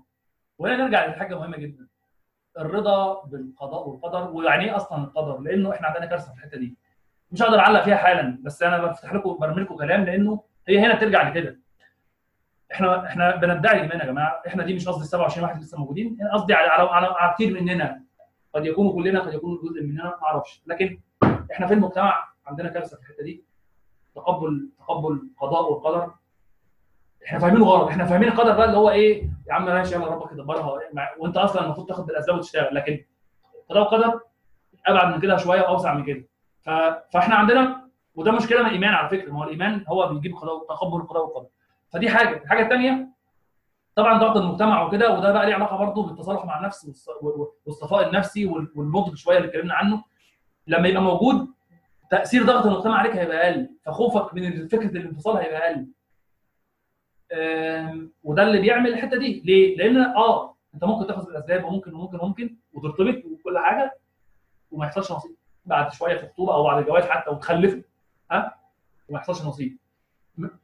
طيب ليه يعني؟ طب ليه يعني؟ هو أنا مش اخدت الأسباب مع احترامي؟ مش كل ما برضه دي, دي فلسفة الابتلاء بقى. مش كل الحاجات اللي وحشة بتحصل في حياتك آه، شرط تكون أنت كنت غلطان عشان ما هو في ابتلاء. سيدنا محمد قلت لي ليه يعني؟ في ابتلاء حكمة اختبار. دي حكمة يعني قصدي ربنا هيوضحها لك دلوقتي أو أو لأ أو بعدين أو اختبار. ليبلوني أشكر أم أصبر. واحد يقول لي ممكن؟ آه ممكن. هو انت أنت عبد يا حبيبي مخلوق. إحنا هنرجع بقى لمفهوم العبودية والمخلوقية وإن أنت مش كل حاجة بتعملها على مزاجك ومش كل حاجة تمشي على مزاجك. فأنت مخلوق في حاجات هتحصل غير بس أخذ بالأسباب. هيحصل بقى حاجة خارجه عن ارادتي عليا إن أنا أكون مستعد إن أنا أتقبل ده. هيبقى سهل إمتى؟ لو مفيش تعلق. سهل إمتى؟ لو الإيمان أعلى شوية وبس. أنا ولو أنا فاهم إن أنا شخص عندي عندي مفهوم المحدودية شوية موجود. بس يعني فده اللي هيعمل الحتة دي. ده هيهون على فكرة كتير بقى من اللي أنت بتقول عليه ده. اللي هو آه، إزاي اقعد بتبقى خايف لانك خايف من التبعيات اللي هي الانفصال. بس. فده محتاج اللي إحنا قلنا عليه. okay؟ تمام يا إبراهيم؟ تمام يا باشمهندس تمام. شكرا. ليك. آه، في جملة في جملة كان كان مش فاكر كان هاني ولا محمد؟ هاني باين بيقول من فترة التجربة هي بقى الأساس وهي اللي هتظهر لك وكده. في جملة جميلة جدا قريتها في مقال كانت بتتكلم بتقول إيه؟ And it's good to read up and take classes but experience trumps everything. And it's good to read up and take classes but experience trumps everything. يعني إنه من الجيد إنك تقرأ وتحضر دروس وحاجات ولكن ستأتي الخبرة لتطغى على كل شيء أو التجربة يعني. هي فعلا كده. فدي حاجة ليه بقول ده؟ عشان ما تبقاش عندك خوف قوي من التجربة وعشان ما تبقاش عندك ما تبقاش منتظر إنك تبقى الدنيا بالنسبة لك مضمونة وواضحة و100 100 قبل ما إيه؟ قبل ما تقول أنا هرتبط. لا يا حبيبي. ولأ يا أختي العزيزة في جزء هيبقى مقبول والتجربة هي اللي هتبين لك. أقلل بقى الخوف إزاي؟ ده اللي إحنا قلناه من شوية. آه... في جواب سؤال تاني هجاوب عليه بس بعد ما اسمع بقى فاطمة. اللي هو طب أنا دلوقتي أنت عمال تقول مش عارف إيه ومشاعر وخش ودخلهم الملعب وعالج مشاعرك الأول والفقر العاطفي. طب أنا يا عم واحدة عايز أحس بالحب وأنا مش حقي أنا مش بني آدمة أنا عايز أحس بالحب. هجاوب على السؤال ده إن شاء الله بعد ما أسمع فاطمة. أيوه كده سامعيني سامعك جدا. هو بس سؤال هو اللي هو معلش اللي هي صوت- وكده. هو بس الصوت الصوت قطع أنا بحس إن الكلام بيخلص مع تاني قعدة آه. الصوت قطع الصوت قطع أنا يعني فهمت أصلا هو- الصوت قطع عيد تاني يعني. آه إن الموضوع ال- اللي هو القعدات الكتير والكلام آه. دوت يعني أنا مرة لكذا موقف المواضيع ديت وبحس إن الكلام آه، بيخلص عن تاني قعدة تخلص. يعني كل المواضيع بتبقى اتفتحت وخلصت وخلاص والباقي كله بتبقى قعدات كلها إيه آه ملل وتسهيم وكده. ف فبح... أنا بحسها إشارة فبقى بصراحة ما بكملش. بس بس هل دي حاجة حاجة آه آه حاجة يعني سوبرفيشال ولا ولا ولا ديت حاجة فعلا حقيقية إن الواحد فعلا ما يكملش؟ والمفروض اللي يفتح الكلام ال- البنت ولا الولد و, و يعني أنا عايزة الموضوع ده لأن هو آه، عامل لي برضو أزمة لأن هو لحد. دلوقتي ال- ال- ال- الحاجة اللي تخ... الكلام بيستمر لأ الكلام بيخلص الكلام بيخلص عن تاني قاعدة بالظبط يعني. هتكلم معاك دلوقتي. انت بس كنت كان في سؤال كنت سألتيه فوق من شوية. لسه السؤال ده عندك ولا خلاص؟ هو هو لأ هو مش هو هو أصل حاسس السؤال ده شوية بيلف حوالين نفسه لأ هو مش بيلف حوالين نفسه لأن أنا عندي إجابة. أنا عندي إجابة بس خلينا أو عندي رد يعني بلاش تقول إجابة. بس خلينا افتكريه وقولي هجاوبك الأول على السؤال اللي أنت قلتيه حالا وبعدين نرجع له okay؟ نرجع للسؤال القديم. okay. أول حاجة آه، مين اللي يفتح الكلام؟ مفيش حاجة الاثنين يفتحوا الكلام. اللي اللي يقدر نفسيا أكتر يعمل ده يعمل ده. شوية بيبقى منطقي بلاش منطقي شوية بيبقى في الع... في طبعنا يعني إحنا كمجتمع الولد أسهل عليه شوية بسبب طبيعة الحياة اللي إحنا عايشينها. ولكن مش مش موضوع شرط هو مش واجب يعني. بس يعني دي بالنسبة لي ممكن أحمل فيها مسؤولية الولد أكتر شوية. بس في ولاد ما بتعرفش في مش على البنت في ولاد ما بتعرفش أصلا تتكلم. يعني عموما حتى يعني حقوقه جدا ومش عارف إيه. يعني هو ده كده كده أصلا ورسالتي ليه. مش بقول له تعالج بس حاول تشوف نفسك شوية في الدنيا الدنيا ماشية إزاي معاك عشان أصلا ده ممكن يضايق مراتك يعني إلا لو هي هتقبلك زي ما أنت. بس عموما هنا ما هو محتاج بقى الطرف الثاني برضو فاهم هي ذكاء المسافات. الكلمة دي كانت جميلة قوي الدكتور شريف شحاته قالها. ذكاء المسافات. هو طبعا كان بيتكلم عن المتجوزين أكتر بس هي الفكرة بقى نفسها. يعني ذكاء المسافات يعني لو لو إحنا بنبعد لو حصلت مشكلة في حاجة مضايقانا ايا كان وإحنا دايما متضايقين أو بنبعد لازم مفيش بقى ساعتها أصل مش عارف إيه ومن غير أي أبعاد وحسابات لازم واحد يقرب المسافة شوية. طب لقيت أنا بقرب المسافة شوية و... و... والطرف الثاني قرب خلاص واقتنع بس أنا متضايق ممكن أبعد أنا سنة. مش ابعد دي اللي هي أنسحب قصدي أبعد يعني أعبر مثلا عن دي أو كده. لكن إحنا الاثنين عمالين نبعد وإحنا الاثنين عمالين نعبر عن دينا وإحنا الاثنين مش راضيين نقرب وناخد خطوة أو نعتذر أو نوضح ومصرين إن لأ هو يعترف الأول هيحصل فجوة ومشكلة. ف آه، ده بالحتة دي. السؤال الأولاني بتاعك كان إيه؟ ممكن تفكريني؟ لا هي هو آه هو لأ هو مش قصدي كده. حتى برضو اللي هي موضوع الكلام بيخلص دوت أنا بتكلم على التعارف اللي هو الأولاني. يعني أنا تمام، أنا مش تمام. كلها في أو- أول يومين أول أو يا أصلا الواحد يكمل ولا ما هنا هو مش ثابتة يا فاطمة. أنا أنا مقتنع بكلامك ما عنديش مشكلة معاه خالص. ممكن واحدة من قعدتين تحس إن هي آه، إن هي مش آه، مش مرتاحة يعني. أنا ما بقولش لا، مرتاحة بس أنا كان يعني كل- نقطة الكلام خلص يعني مفيش مواضيع تتفتح أو كل فيه ممكن ممكن يبقى فيه مش شرط بس ممكن يبقى فيه آه لو لو الخجل شوية انت أو الشخص التاني يعني حاولتوا تتغلبوا عليه شوية آه ممكن يبقى فيه لا هو مش. لا هو مش بيبقى خجل. أنا بحس أحيانا اللي هو يعني مفيش مفيش مفيش أرض مشتركة. يعني أو ده اللي أنا طيب. بحكم. ما أعرفش ده ما أعرفش ده حكم صح ولا غلط. ما هو ده السؤال. لو هو ما فيش ما أنا- لو ما فيش أرض مشتركة أوكي خلاص حكمك تمام. ويعني ما أنت برضه مش خدي بالك الشخص ده بعد كده هتقعدي معاه كل أسبوع مثلا. وبعد كده هتبقي عايشة أه. معاه كل وهتبقي عايشه هتبقي عايشة معاه كل يوم. فلو ما فيش أرض مشتركة شكرا. بس طبعا ما هو في أبعاد كتير. بس أنا بتكلم لو النتيجة بتاعت إن ما فيش أرض مشتركة ده إن أنت مش حاسة إنك ميالة ليه مش بتكلم عن الجانب الشكلي يعني بتكلم الكيمياء والتناغم والتفاهم وحاجات زي كده واهتمامات ومش عارف إيه ممكن تقولي شكرا عادي يعني يعني فاهم قصدي؟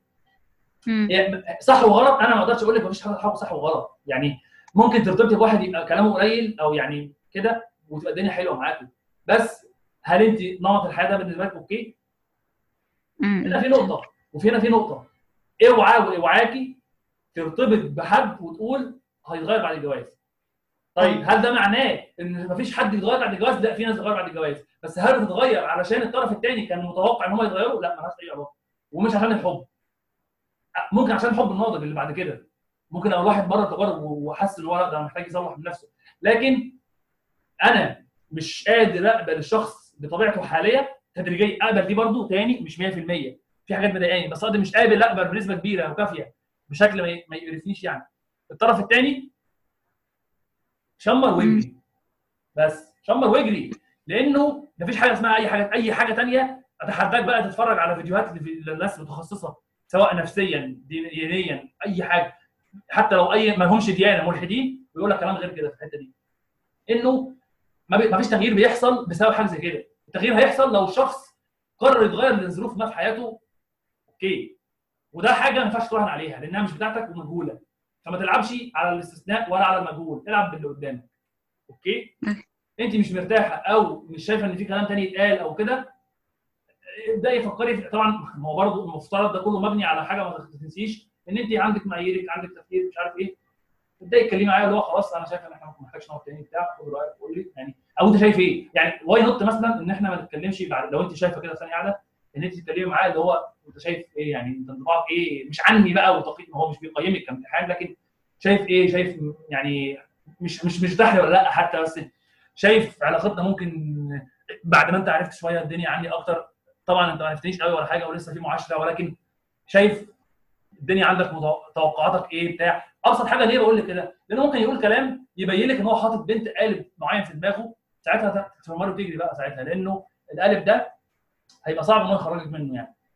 يعني أنا عايز أقول إيه؟ ليه ما نبقاش منفتحين ونتكلم مع بعض في الحتة دي؟ يعني فاهماني؟ قدر الإمكان يعني. لو أنا شايفة إن هو بوتنشال اللي هو احتمال ينفع.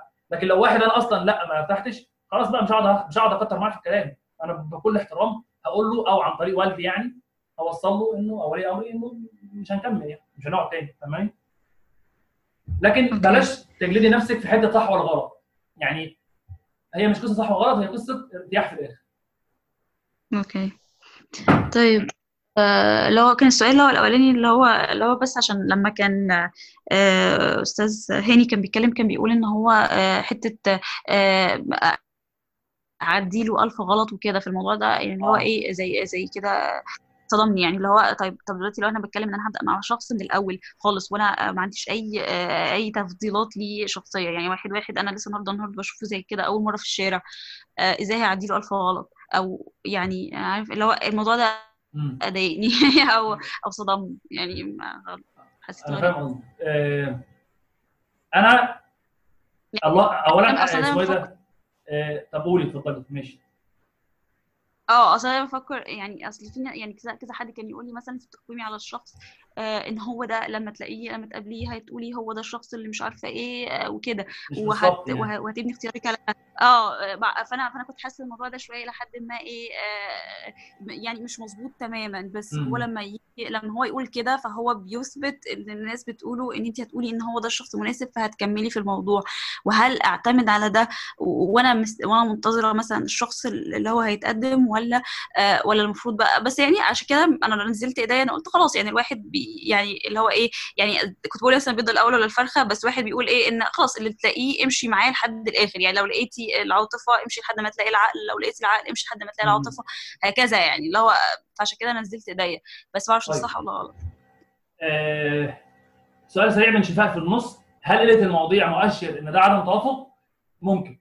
يعني على حسب قلت لك ممكن يكون في خجل ممكن يكون في شو... وده, وده موجود جدا جدا يا شفاء. البنت بالذات أو الولد يعني مش قادره تنفتح أكتر من كده مش قادره تتكلم عدم أمان بقى كان كل واحد قلت لك خلفياته وتبعياته النفسيه يعني. فممكن يبقى ده السبب. لكن ممكن يكون مؤشر عدم توافق لكن مش أكيد 100% بس هو في الآخر عدم توافق إحنا قلنا اتكلمنا عليه في الأول إن هو ليه أبعاد كتير ثانية يعني. لكن لو تقصدي مثلا عدم تناغم فبرضه الإجابة ممكن تبقى إن الواحد ممكن يكون مش قادر يعبر عن نفسه كويس وممكن تبقى الإجابة آه هو عدم تناغم. بس عدم التناغم هيبان أكتر مش بس في المواضيع هيبان أكتر في الإحساس إن هو أنا قاعد أو انت قاعدة حاسة إن في كيمياء كده حاسة إن في تفاهم. لما بتكلم في موضوع مش محتاج أشرحه أو مش محتاجة يشرحه أكتر بكتير ومش عارف إيه عشان تفهميه والعكس. دي حاجة. بالنسبة لفاطمه آه هاني ما أعرفش هاني لسه قاعد ولا لأ آه هاني موجود لو هو حب يرد okay بس أنا هتكلم مش عايز أتكلم دايما عنه لكن أنا مش لو لو الألف كلمة آه sorry لو الألف غلطة دي مقصود بيها آه سيبيه يغلط وبراحته لا أنا أنا مختلف في الخطوبة مش حاجة اسمها ألف غلطة. لكن لو يقصد التغافل إحنا اتكلمنا المره اللي فاتت لو بنتكلم عن التغافل عن الحاجات البسيطة اللي انت أصلا تقدري تعديها أو حتى لو هي مضايقاكي بس مش حاجات أساسية ما تهزش أي حاجة من الصوت اللي بنتكلم عنها ما فيهاش مثلا خيانة ثقة إفشاء أسرار مش عارف إيه آه أنا ممكن أقول مع هاني الكلام ده سليم. دي حاجة. حاجة ثانية أي حق أي مر... أي مر... أي مر... أي فرد يعني له حق يعني ربنا حتى بيديها لنا ليه ليه الحق في الفرصه الثانية يعني يا جماعة إحنا عندنا كارثة ده في ناس حاليا بتحكم على وهقولها بقى يعني عن رؤساء وعن حاجات من من 10 سنين و20 سنة بتحكم عليهم بتكلم عليهم دلوقتي مش على اللي هم عملوه. أنا بتكلم بتحكم عليهم دلوقتي عليهم كشخص. وأنت أصلا ما تعرفش الشخص ده في ال 10 سنين دول حصل له إيه. أنا بتكلم على الحكم كشخص مش عن الحكم كحاجه في الماضي. فالحكم على الشخص انت مثلا حصل موقف منك لا انت مش قابل منها انت مش مش قابله اولا ممكن تمشي طبعا وما تكملش وممكن زي ما ربنا بيسامح سامح على حسب إيه الحاجة يعني بس ممكن تسامح وتشوف فرصة ثانية لكن لو حصل تاني لا وانت في الخطوبة أنا وجهة نظري شد واجري طيب ف وهاني طبعا رفع إيده دلوقتي هيعلق لكن في فرق رهيب يا جماعة بين كل الكلام اللي إحنا بنقوله ده لو إحنا في مرحلة خطوبة وبين مرحلة جواز. لأن في الجواز في حاجات كتير أنت مضطر مش هقول لك تقبلها بس تحاول تتغافل عنها أكتر أو تشوف نفسك أكتر وتجرب أكتر قبل ما تاخد قرار الانفصال. ولكن القرار بتاع الانفصال هو وارد. في الخطوبة لا. في في الخطوبة أنت في حاجات أبعاد أقل بكتير ومخاطر أقل بكتير ففي حاجات مؤشرات سلبية لو أنت متضايق منها فعلا أنت مش محتاج تقعد تفكر مليون مرة. هي لو مؤشر سلبي واضح إيه طبعا لو أنت قيمت الموضوع مش حاجة بسيطة يعني إيه شد واجري لأن في الخطوبة يعني حتى لو هتعيط وهتقعد شهرين سنة سنتين متضايق وكده يبقى أحسن بكتير من تبعات الجواز. دي حاجة. الحاجة الثانية بنفس النقطة أنا وده رايي هو طبعا هو رأي شخصي بس أنا مش فارق معلش كده تختلف معايا بس اختلف على الحجة وانتقدني انتقد رأيي. أنا ضد الخلفة البدري. اللي يرتبطوا يسيبوا نفسهم فترة شهور يكونوا متفقين على كده. فترة شهور ايا كان بقى شهر 10 سنتين براحتهم بقى يبداوا يتعشوا مع بعض أكتر شوية. أوكي؟ الاستعجال على الخلفة مشكلة. ليه؟ لأن إحنا بنقول عليه كله. انت أصلا شخصية بتبقى جديد عليك داخل على توافق في الحياة مختلف فمحتاج تختبر ده. أنا ما بقولكش إنهي الخلفة لكن محتاجين تهدى عليها شوية. اللي عايز ينتقد الفكرة دي أنا برحب بيه جدا جدا بس يبقى عارف بينتقد إيه. أنا بقول بناء على المعطيات اللي قلناها أنا ضد إن الناس تستعجل على الخلفة. وأنا أعرف بقى حاجات والله العظيم لو حكيت لكم تعيطوا أنتوا عليه لناس في سننا كده مرت بحاجات زي دي بسبب إن هي إيه خلفت بدري مجرد يعني ما اتجوزت خلفت ف دي حاجة. هل السؤال اتجاوب عليه يا فاطمة ولا لسه؟ أنا مش فاكر قوي كان في سؤال تاني ولا لأ؟ آه أيوه لأ يعني أنا بصراحة نسيت برضو أنا كنت عايزة إيه بس انت كنت بتتكلم عن يغلط 1000 مرة. آه أنا أنا في تعليق مهم. لا لا مش قصدي ألف مرة. أقصد أقصد إن الواحد يعني ال ال الوقود اللي يخلي الواحد يسمح لحد إن هو يغلط ألف مرة. يعني أنا ما عنديش مانع إن إحنا نتغافل وكده بس أنا يعني أحيانا بحس إن أنا ما عنديش أصلا الوقود الكافي إن أنا آه إن أنا يعني لو ممكن أعدي مرة مرتين ثلاثة. كده بس بس بعدين آه طب وإنتي كده بقى لنا لا خلاص يعني اللي هو ال- الوقود آه ده؟ كفاية. حتى لو حتى لو حتى لو الحاجات اللي دي تافهة بس كترتها بالنسبة يعني الكتره يعني مثلا. الكواليتي إحنا متفقين عليها. حاجات آه خط أحمر خط أحمر. بس في حاجات مش ضمن الخط الاحمر لما بتكتر بحس إن هو إيه اللي هو خلاص بقى يعني مش عايزه هو كده. في في نمط حياة يعني في نمط. يعني ممكن زي ما قلت لك هي تكون مش بتقرا وهتفضل ما بتقراش. وأنت مثلا كشخص عايزها كده. بس لو دي حاجة بالنسبة لك عادي أوكي. بمعنى التغافل لو بتتكلمي مرة ومرتين وما عنديش طاقة الطاقة دي هتيجي منين؟ الطاقة دي هتيجي لما أنت من جواكي ما تبقيش مستنزفة من قبل الع- العلاقة. وده بيرجعنا لحتة الاكتفاء النسبي الذاتي اللي إحنا قلنا عليه إن الواحد يكون أصلا مش نص وهي نص ونكمل بعض يبقى واحد مش بالظبط. لكن أنا مش هقول لك أنا واحد صحيح لأن مفيش حد مثالي لكن أنا عندي اكتفاء في حياتي مش مش مدلوق على الجواز لمجرد إن أنا آه، مش حياتي بايظة وعايز حد يلمها لي آه، ولا العكس طبعا من ناحيتها. لكن أنا عندي حياة متزنة نوعا ما وهي حياة متزنة نوعا ما ونرتبط. فلو أنا عندي هذا النوع من الاتزان شوية لنفسي هيبقى عندي طاقة أكتر. okay؟ فدي حاجة. الحاجة الثانية فكرة إنه هل لما أشوفها أو لما لما أشوفه هحس إن هو ده خلاص؟ هو في إلهام؟ آه في إلهام وفي راحة. آه راحة. لو تقصدي الراحة والإلهام okay. لكن مش شرط. يعني مش شرط اللي هو إيه آه هو ده بقى وخلاص. مش كده. اللي أقدر أقوله هو العكس. لو في شخص انت قاعدة لأ مترددة وانت أصلا طبيعتك مش مترددة وفكرت في المعايير بتاعتك و... والتردد ده ليه علاقة بحاجات أساسية؟ لا يبقى هنا ده مؤشر لل- لل- للرجوع يعني فاهماني؟ آه فهمت. أوكي. آه هاني عايز يعلق على حتة عفوا جدا. أنا إحنا طبعا وقتنا لذيذ. أنا أنا على فكرة أنا عايز اقعد لو قاعدين لوحدي أنا قاعد يعني بس خلينا لحد مبدئيا لحد 11 ونص التيست كده الدنيا. آه، وأنا يعني ممتن لأي حد قاعد. أنا مستمتع جدا جدا. أنا بعشق والله اللي إحنا بنعمله ده حقيقي يعني. أنا حاجتين عايز أقولهم بس هسمع هاني الأول. السؤال بتاع طب أنا عايز أحس بالحب هو مش حقي ولا إيه؟ والسؤال بتاع مفهوم الاستخارة لأن ده من ضمن معايير الاختيار أو الحاجات اللي الواحد بيعملها وهو جاي يختار. لأن إحنا إحنا دي برضه أقصد بيها المجتمع يعني العربي كله إحنا عندنا كارثة في فهم مفهوم الاستخارة. هسمع مستر هاني تعليق بسيط سريع منه اتفضل يا كبير. آه، سمعني كده يا محمود؟ آه. طبعا أنا بس التوضيح اللي عايز أقوله ان آه، كلمة لاجلك ألف مرة أخرى أو كل الكلام اللي أنا اتكلمته من شوية هو كان عبارة عن ما بعد الزواج. آه يعني هنا في يعني حكم يختلف صح.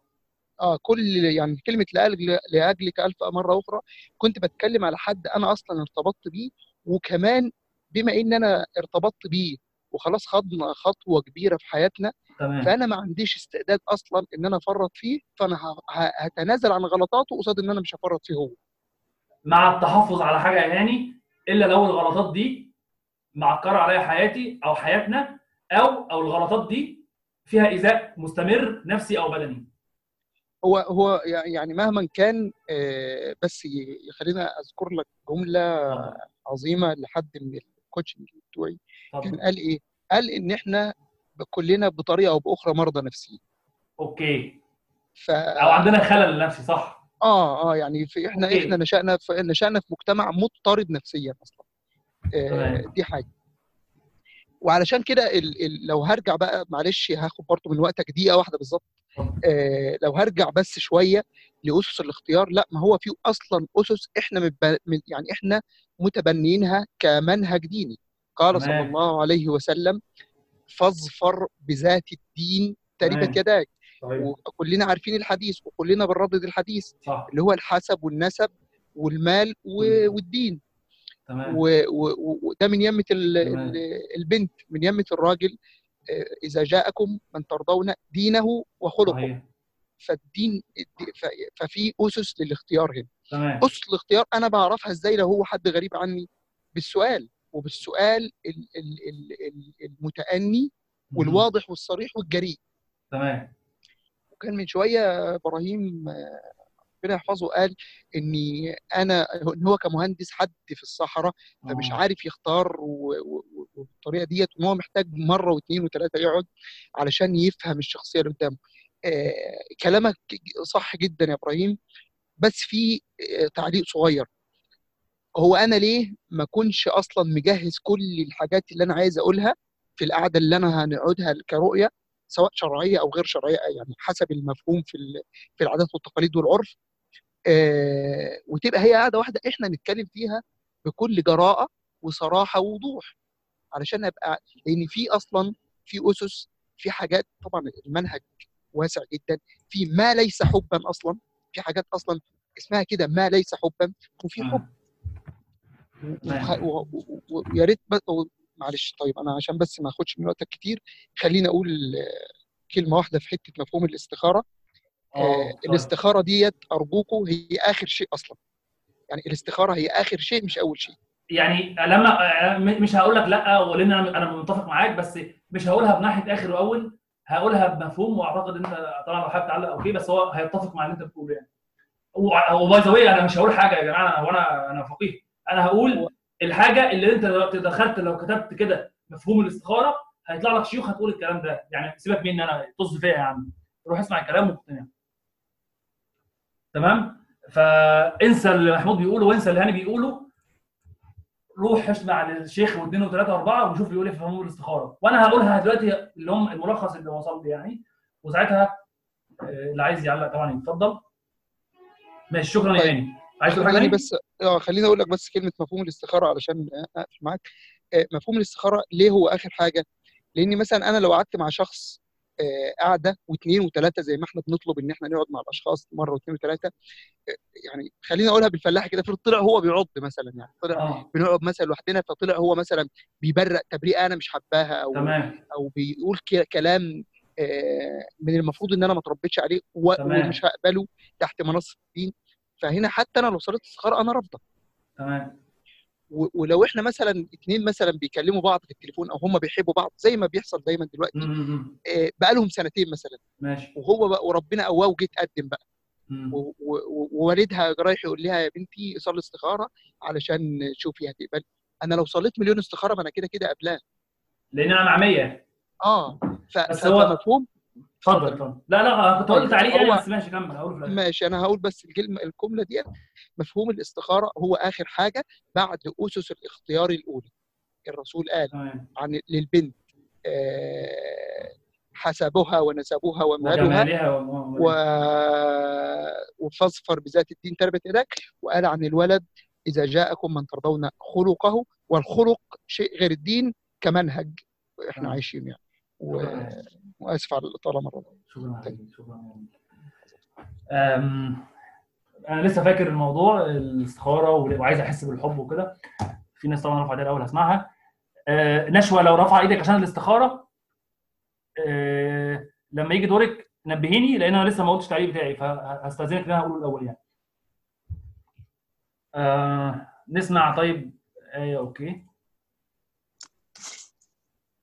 السلام عليكم. أيوه السلام عليكم. إيه تمام. ابتهال طيب تائل اتفضلي تمام. أنا كنت هرد على فاطمة في كلامها لما كانت بتقول على قعدات التعارف وإن هي بتبقى قاعدة يعني ممكن يوصل لمرحلة إن هي تبقى قاعدة ساكتة وكده. بس آه، ده أستاذ كده كده إحنا أصلا محددين في إيه بيقطع الصوت بيقطع. تمام كده؟ تمام اتفضلي تمام. فأنا كنت هرد عليها في الحتة دي بس أستاذ هاني رد عليها وقال إن هو هي أنت تبقي محددة كده كده أصلا المواضيع اللي هتتكلمي فيها من قبلها آه، معايا؟ آه آه يعني يفضل يعني يبقى في الواحد آه عارف هو عايز يسأل في إيه أو يتكلم يعني شوية هو مهتم يشوف إيه في الشخصية يعني وعايزة أعرف يعني عايزة أقول برضو إن هو مهما برضو حضرنا وكده هي ساعات الحوارات أصلا بتاخدنا لمنطقة تانية يعني. ومهما اتكلمنا في الحاجات اللي إحنا متفقين أو محضرينها آه. ده هيبقى مجرد جزء هيبقى مش كبير ولكن أخذ بالاسباب هو مؤشر. أيوه. وزي ما هو قال برضو المفروض تبقى في قعدات كتيرة فيعني في حاجات المفروض هي تاخد بالها منها يعني الاختلافات في الطباع مثلا أو أي حاجة من الحاجات دي. حاجة زيادة إن هي برضو يعني ممكن أصلا في طريقة الكلام تحس بغربة أصلا في الكلام إن هي ممكن ما تبقاش عايزة تقول أو تبلع كلام علشان هو مش هيقدر يفهم الكلام اللي هي تقوله ده. دي. نقطة برضو المفروض تاخد بالها منها. تمام. يعني تبقى يعني المفروض إن دي هتبقى حياة كاملة بعد كده. تمام. فأنت لو أنت أصلا دلوقتي يعني خايفة أو متخوفة إن هو مش هيقدر يفهم النقطة اللي أنت هتتكلمي فيها فدي حاجة المفروض يعني تاخدي ده بالك مؤشر منها أصلا دلوقتي في حد ذاته. أيوه أيوه بالظبط. سليم. بس يعني كنت عايزه أتكلم في حتة ال... يعني إيه الحاجات اللي ممكن تخلينا. بس لا- يعني طالما مفيش وقت خلاص ممكن نخليها المره لأ التانيه حاجات إيه قولي يعني قولي يعني وبعدين إن شاء الله يبقى في وقت بس قولي. يعني أسباب الخلاف أو كده اللي بعد كده آه. يعني بعد الجواز أو كده. آه، لأ يعني ممكن ت... أخليه مرة. لأ لأ ممكن يعني مم... okay خلينا خلينا نقول اللي... يعني نكمل النقطتين اللي إحنا فتحناهم وممكن دلوقتي نرجع لها أو نرجع لها المرة الجاية. okay. لأن هاخد خلاص هاخد رأي ناس لسه هم حابين عشان الوقت يعني. okay. تمام. شكرا جدا ليكي. آم، ماشي. نشوى أنا هسمعك بالنسبة لموضوع الاستخارة عشان برضه التعليق بتاعك مرتبط بيه يعني. آه، حتة بقى في الأول وفي الآخر حتى لو مش في الجواز أنا هتكلم ان جنرال يعني. الاستخارة بتبقى إيه؟ الاستخارة مش حلم ومش وحي إلهي. ده مبدئيا. ودور بأي حاجة في الدين ولو حد قال غير كده أو ممكن واحد يقول غير كده يبقى برضه عنده مشكلة عادي وتلاقي 20 واحد هيردوا عليه. فدور كويس ولو لقيت غير كده قول لي. الاستخارة مش وحي ولا إلهام ولا أحلام ولا الجو ده. الاستخارة عبارة عن أنا أخذت الأسباب وفكرت والله إيه المميزات إيه العيوب مش عارف إيه أنا متقبل إيه مش متقبل إيه بتاع الكلام ده كله. وطبعا يعني يفضل إن أنا أكون على على مستوى التراكمي. أنا أصلا بظبط نفسي وشخصيتي وبتاع وبتقبل وبقبل نفسي أصلا. الكلام اللي إحنا قلنا ده كله. المهم جيت في الآخر أنا بعد ما عملت ده لسه مش قادر أقبل أو ما أقبلش أو الكلام ده. بشوف أنا ميالة بناء على لو أنا بنت بقى ونفس القصة الولد بناء على الاختيارات بتاعتي اللي أنا وصلت لها شوية أو الت... المقاربة. خلينا نستخدم هذا اللفظ. بناء على المقاربة اللي أنا وصلت لها لأن ما فيش حاجة 100% مضمونة. أنا ميالة لإيه؟ وبمشي في السكة دي. وأنا ماشية فيها بكون صليت بقى استخارة بدعي فيها بالدعاء بتاعها. إن كان إن كان خيرا لي آه، في ديني وأهلي ومعاشي وماتي. يعني مش فاكر النص حاليا يعني. ف آه، فيسره لي وبارك لي فيه. وإن ولم يكن أو إن كان شرا لي في ديني ومعاشي وعقوبه أمري. آه إن كان خيرا لي في ديني ومعاشي وعقوبه أمري. فبارك لي فيه ويسره لي. وكان شرا لي في ديني ومعاشي وعقوبه أمري. فابعد فاصرفه عني واصرفني عنه. ده معنى إيه؟ معناه إن إحنا قاعدة بناخد الخطوة دي لقدام. بيبقى يتقدم بقى بشكل رسمي وبنقعد وبنعمل. الموضوع بياخد سكة لأنه بيكمل يا ما بيكملش. طيب ممكن يكمل ونتخطب وبعدين لو أنا مصلي استخارة فعلا بقلب صادق وبيقين الموضوع ما يكملش. ألاقي نفسي مش التوافق مش موجود ألاقي نفسي مش مقتنع على ايا كان. قد تكون هي دي برضه منطقة الاستخارة بس ما جاتش غير دلوقتي لأن ربنا كان عايزك يحطك في الخطوبة تستفيدي شيء معين. أوكي. فهي مش ثابتة. ممكن تجي لك دلوقتي ممكن تجي لك بعدين ولكن هي دي الاستخارة. آخد القرار قدر الإمكان وأكيد هيبقى عندي شكوك هيبقى عندي غيب بس قدر الإمكان آخد القرار. ما أقعدش أقول إيه ربنا أصلا هيختار لي. ما هو هيختار لك إيه؟ ما هو هيختار لك وفقا لما في داخلك وفقا ل خمسة بالاسباب السيده مريم في سورة مريم يعني السيده مريم كانت قاعدة حامل على جذع قاعدة النخلة تحت قاعدة تحت كده وفوقيها النخلة يعني ما فيش حاجة بسيطة أهي. نزل لها سيدنا جبريل. عارف هي طبعا محتاجة تأكل ومحت- ومحتاجه تقوى يعني. ما ادهاش التمره ولا لا. ده سن سنة رهيبة في الكون اسمها السعي واخذ الأسباب. حتى لو ربنا قادر وربنا يعني شوف ربنا نزل لها سيدنا جبريل وما رضيش ينزل لها التمره ليه؟ عشان يقول لها وهزي إليك بجذع النخل تساقط عليك رطبا جنية. يعني انت لازم تعملي حاجة تثبتي بيها إن انت تستحقي مثلا ده. في معناه يعني. سيدنا موسى هل يعني المعجزة اللي حصلت عند عند البحر اللي هي العصا اللي فرقت البحر وبقى الطريق وعدوا وبعدين الضم تاني. هل المعجزة دي أصعب من إنه كان ربنا يعملها لوحده؟ يعني هل كان ربنا لازم يخبط بالع... يعني العصاية دي هي العصاية ما عملتش حاجة. العصاية دي كانت سبب العصاية دي هي الأخذ بالأسباب اللي ربنا حب يسنه في الكون فقال لسيدنا موسى أن فاضرب بعصاك آه، آه آه، واضرب بعصاك البحر فانفلق فكان كل فرق كالطود العظيم. فهي هي كده. فدي الفكرة. ممكن نقلل نأجل موضوع الاستخارة؟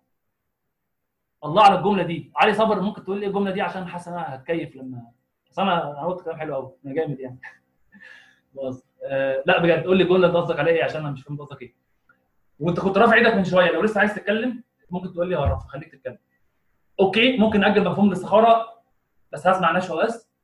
بس هي دي الفكرة. فهي فكرة في أخذ في الأسباب. Okay؟ Okay. علي أنا مستنيك تقول لي الجملة قصدك إيه ومستنيك تقول لي لو انت حابب تتكلم. طيب. سريعا عشان أبقى خلاص اللي عندي واسمعكم. طب أنا عايز أحس بالحب أنا كواحده وحقي ومش حقي وبتاع وأنا عندي احتياج وأنا إنسانة ضعيفة والجو ده أو أنا نفس القصة كراجل؟ مفيش حد مش حقه يحس بالحب أو يحق أو يحس بكل حاجة لكن الموضوع مش موضوع استحقاق بس. أنت ع... يعني أنت عملت إيه؟ عشان تستحق شخصيتك قلنا تراكمية. هل انت عايش حياة نمط حياتك اللي انت عايشه إيه؟ عشان تقول أنا استحق كذا. دي حاجة. الحاجة الثانية بناء على الحاجة الاولى دي هل انت بتحب نفسك عشان تستحق الحب من الناس؟ تمام. حب النفس ده ما اقصدش بقى حب الهوى والجو ده اقصد قابل نفسك فعلا. دي قصة كبيرة. يعني دي قصة ده موضوع ليها لوحده موضوع قبول الشخص قبول قبول النفس بشكل غير مشروط ده. ده موضوع لوحده ده محتاج تعالج تصورك تجاه نفسك ومحتاج ومحتاج. فانت بناء عليه بتقول أنا مستحق. الحب انت انت عارف الميزة الرهيبة إيه؟ يعني الجامده جدا في اللي إحنا بنقوله ده كله انك أصلا لما توصل نسبيا للمرحلة اللي انت بتحب فيها نفسك ويعني وشايف ان انت تستحق الحب فعلا من نفسك فبتحب نفسك؟ والله ما هيبقى عندك احتياج ان حد يحبك. طبعا بسحب الكلمة أو بأكد عليها. ما اقصدش ان محدش يحبك يعني مش فارقة معاك. اقصد مش هيبقى ده اللي بيدفعك وعامل لك الحرقة اللي أنا نفسي اتجوز بكرة وعايز واحدة تحبني والجو ده. أو العكس للبنت. فهتحتاج الأول إيه؟ تقبل نفسك تحس بالاستحقاق أصلا لنفسك قبل ما تقول أنا أستحق الحب. دي حاجة. الحاجة الثانية الحب اللي أنت تستحقه واللي أنا أستحقه ولو أنا فعلا بحب نفسي ساعتها أنت والله وبحلف لك بالله هو بحلف لك بالله ما هتقبل إن هو يبقى غير حب غير مشروط أو حب ناضج. وهتبقى مدرك بعقليتك ساعتها إنه مش هي إن مش هينفع مثلا واحد يجي يقول لك على فكرة أنا معجب وبتاع. هيبقى بالنسبة لك ده هري هتبقى عارف إن هو بيهدي لأنه ما يعرفكيش عشان يقول لك كده. معجب بإيه يا ابني؟ أنت أصلا حتة مني. فمش هتصدق يعني لو قال لك أصلا أنا بحبك مش هتصدقيه. الكلمة دي نفسها لما تستقبلها منه مش هتصدقيه. لأنك مدركة يعني إيه كلمة حب ده كلمة بحبك بالنسبة لك كلمة كبيرة وليها قيمتها. فمش هيبقى أصلا مقبول إن أي حد يقولها لك مش من ناحية دينية لأ من ناحية نفسية أصلا. هو بيحبني إزاي؟ هو عشان شاف هو عشان هو أصلا ما شافنيش غير مرتين ثلاثة فبحبك دي أكيد يقصد بيها الحب الرومانسي وأنا أصلا الحب الرومانسي مش ده اللي هيبني العلاقة بتاعتنا. وعلى فكرة إحنا الحتة دي ممكن نتكلم فيها بقى المرة الجاية لأن حتة الحب الرومانسي آه اللي هي فكرة آه ليه مش هو اللي هيكمل العلاقة أو مش هيبني العلاقة وهيوقعها بعد كده؟ وفكرة الطاقة الجنسية اللي بتقل بعد الجواز والمفهوم ده كله أنا شايف بقى إن إحنا ممكن نأجل الأسئلة فيه المرة الجاية. تمام؟ فبالتالي استحقاقك أصلا للحب بيبدأ منك دي حاجة. الحاجة الثانية آه وده هيبدأ وده هيحصل لما تحب نفسك وتحب ربنا وتعرفه أكتر. الحاجة الثانية تقصد حب رومانسي والجو ده ولا تقصد الحب الناضج لو الحب الناضج فهو مربوط بالنقطه الأولانية. لو الحب الرومانسي فهو المره الجايه نبقى نقول لك هو هيوقع حياتك ليه بعد كده. شكرا جدا جدا. أسمع نشوى وبعدين الناس اللي رفع إيديها ونكتفي بهذا القدر. وإن شاء الله نكمل مرة ثانية طيب. تمام سامعني كده كويس؟ آه أنا هسمعك. أنا أرجو إن ال 23 واحد قدر الامكان كلهم اللي قاعدين يكتبوا لي في الشات حابين أو شايفين إن إحنا محتاجين نكمل كلام في التوبيك ده تاني. نعمل فيه جلسات تاني على الأقل حتى واحدة. ولا لأ؟ قولوا آه أو لأ.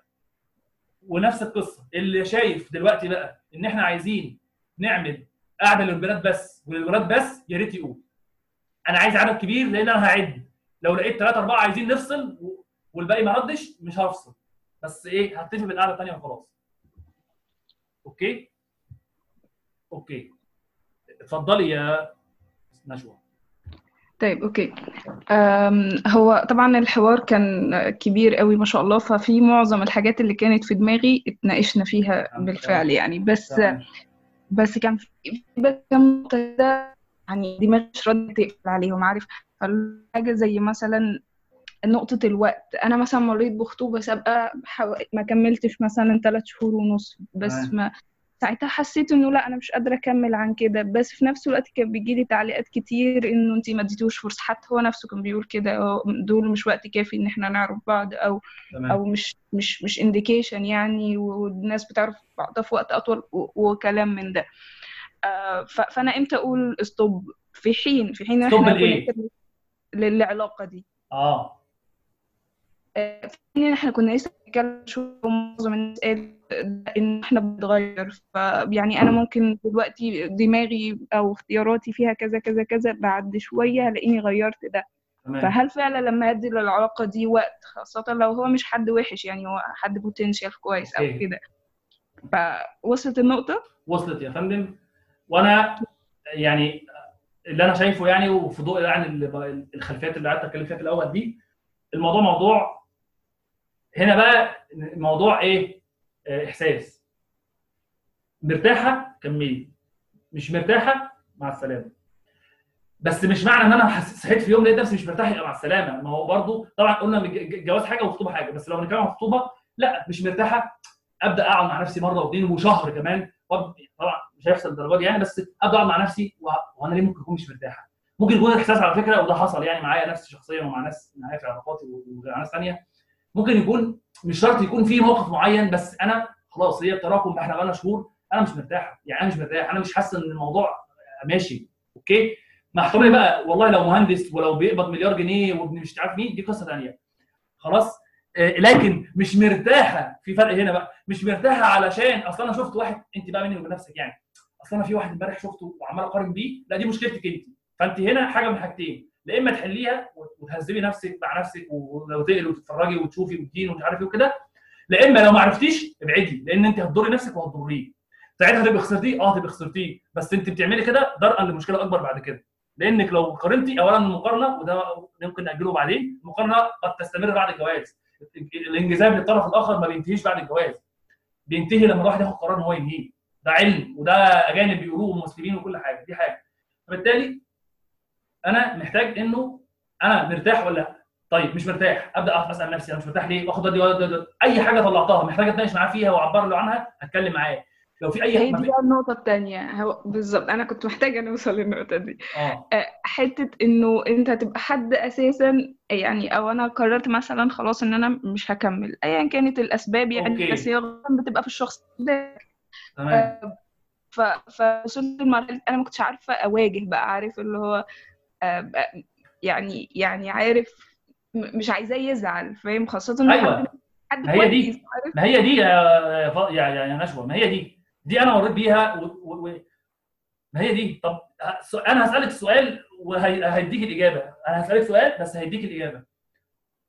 السؤال اللي أنت قلتيه حالا ده المفترض بقى بناء عليه تكملي ولا ما تكمليش برضه؟ لو لا انت ما تكملش لأنك انت يعني خلاص مش open بشكل كافي معاه إنك لا لا أنا قصدي أنت فكرتي نفسك مش عايزة تكملي بس مش قادرة تواجهي. أنت يا ستي مش قادرة تواجهي. هل عدم مواجهتك دي تلغي القرار القديم بتاعك إنك ما كنتيش عايزة تكملي ولا ولا ولا إيه يعني مش فاهم؟ آه لا بص هي ما بتلغيهوش بس هو اللي. حصل إيه؟ إن أنا إن أنا حسيت إن أنا ظلمته هو كان يستحق بشكل واضح إن أنا أقول له واحد اتنين تلاتة أنا مش هكمل عشان كذا كذا كذا. فده أنا ما قدرتش أعمله مش عشان أنا ما قدرتش اواجهه وفي نفس الوقت. مش عايزة أزعله فأنا كتبت يعني حاولت أعبر بشكل كتابي بس تمام. على ال- ال- الحاجات العامة اللي هي بالنسبة آه، لمعظم بالنسبة لي أساسية بالنسبة. لمعظم الناس التفاهة دي تمام بصي اولا ماليش دعوة بمعظم الناس دي حاجة الحاجة الثانية اللي دايما هيتجوز يا جماعة خلينا في نفس النقطة اللي دايما هيتجوز ويبص للناس والمجتمع هيتعب طيب اللي أنت بتقولي عليه هو السؤال اللي أنا كنت بقوله معناه إيه؟ وانت قلتي أنا دلوقتي مقتنع إن أنا مش عايز أكمل بس مش قادر أواجه. طالما أنا مش قادر أواجه يبقى أكمل بقى وخلاص وداري ولا ك... ولا ولا ولا ولا إن شاء الله يحصل اللي يحصل بس ما نكملش طالما أنا مش مقتنع إن إحنا نكمل. السلوكيات اللي اتكلمنا عنها المرة اللي فاتت التجنب المواجهة الاستسلام التعويض أي حاجة غير المواجهة هي هروب. طيب المواجهة بقى في حد ذاتها؟ ممكن تبقى إيه؟ ممكن اقعد معاه وكذا وكذا وكذا كذا كذا واتكلم معاه. ممكن تبقى ابعت له رسالة مش قادر أتكلم. طبعا هتحاولي وكل حاجة بس okay يا ستي انت طاقتك كده. ابعتي لي. يعني okay. طيب مش قادر أبعت له مش قادر أصلا أقول له حاجة. ممكن عن طريق والدي عن طريق أخويا عن طريق كذا. Okay؟ ده كله ممكن. طبعا تقديرا المفروض انت اللي تقولي له. حتى مش لازم الأسباب بس تعالى تجيبي له انت الموضوع. Okay مش قادرة. فقصدي في كذا طرق للمواجهة. هي كلها درجات أقل لكن كلهم أرحم إن انت تستحملي وتكملي عشان لمجرد إنك مش قادرة تواجهي. فاهماني؟ طيب إحساسك بالذنب إحساسك بالذنب آه. ده مشكلة ثانية مالهاش علاقة بالجواز موجودة أنا بقراها إنها موجودة عندك مش موضوع الجواز بس. إيه، ودي مش عندك باي يعني دي عندي وعند ناس كتير جدا لأن لها علاقة بالنشأة بتاعتنا يعني. فدي مشكلة ثانية محتاجة تعامل لوحدها أصلا. إنه أنا فكرة الحدود الشخصية وفكرة إيه اللي المفترض أحس فيه بالذنب وإيه لأ. إيه اللي م... إيه اللي من حقوقي وإيه اللي مش من حقوقي؟ بمعنى من غير بالمنطق كده من غير ما تقرأ أي كتاب. من حق أي حد إنه لو مش مرتاح في علاقة ما يكملش. لو مش مرتاح بجد يعني مش بتكلم على حاجة لحظية. تمام؟ فأي إحساس بالذنب مصاحب لهذا الشعور هو إحساس غير هو موجود بس إحساس غير حقيقي ناتج عن أفكار غلط في دماغي. يبقى أنا محتاج أعالج الأفكار دي دي قصة ثانية ممكن أعملها بقى مع مع نفسي مع معالج ايا كان.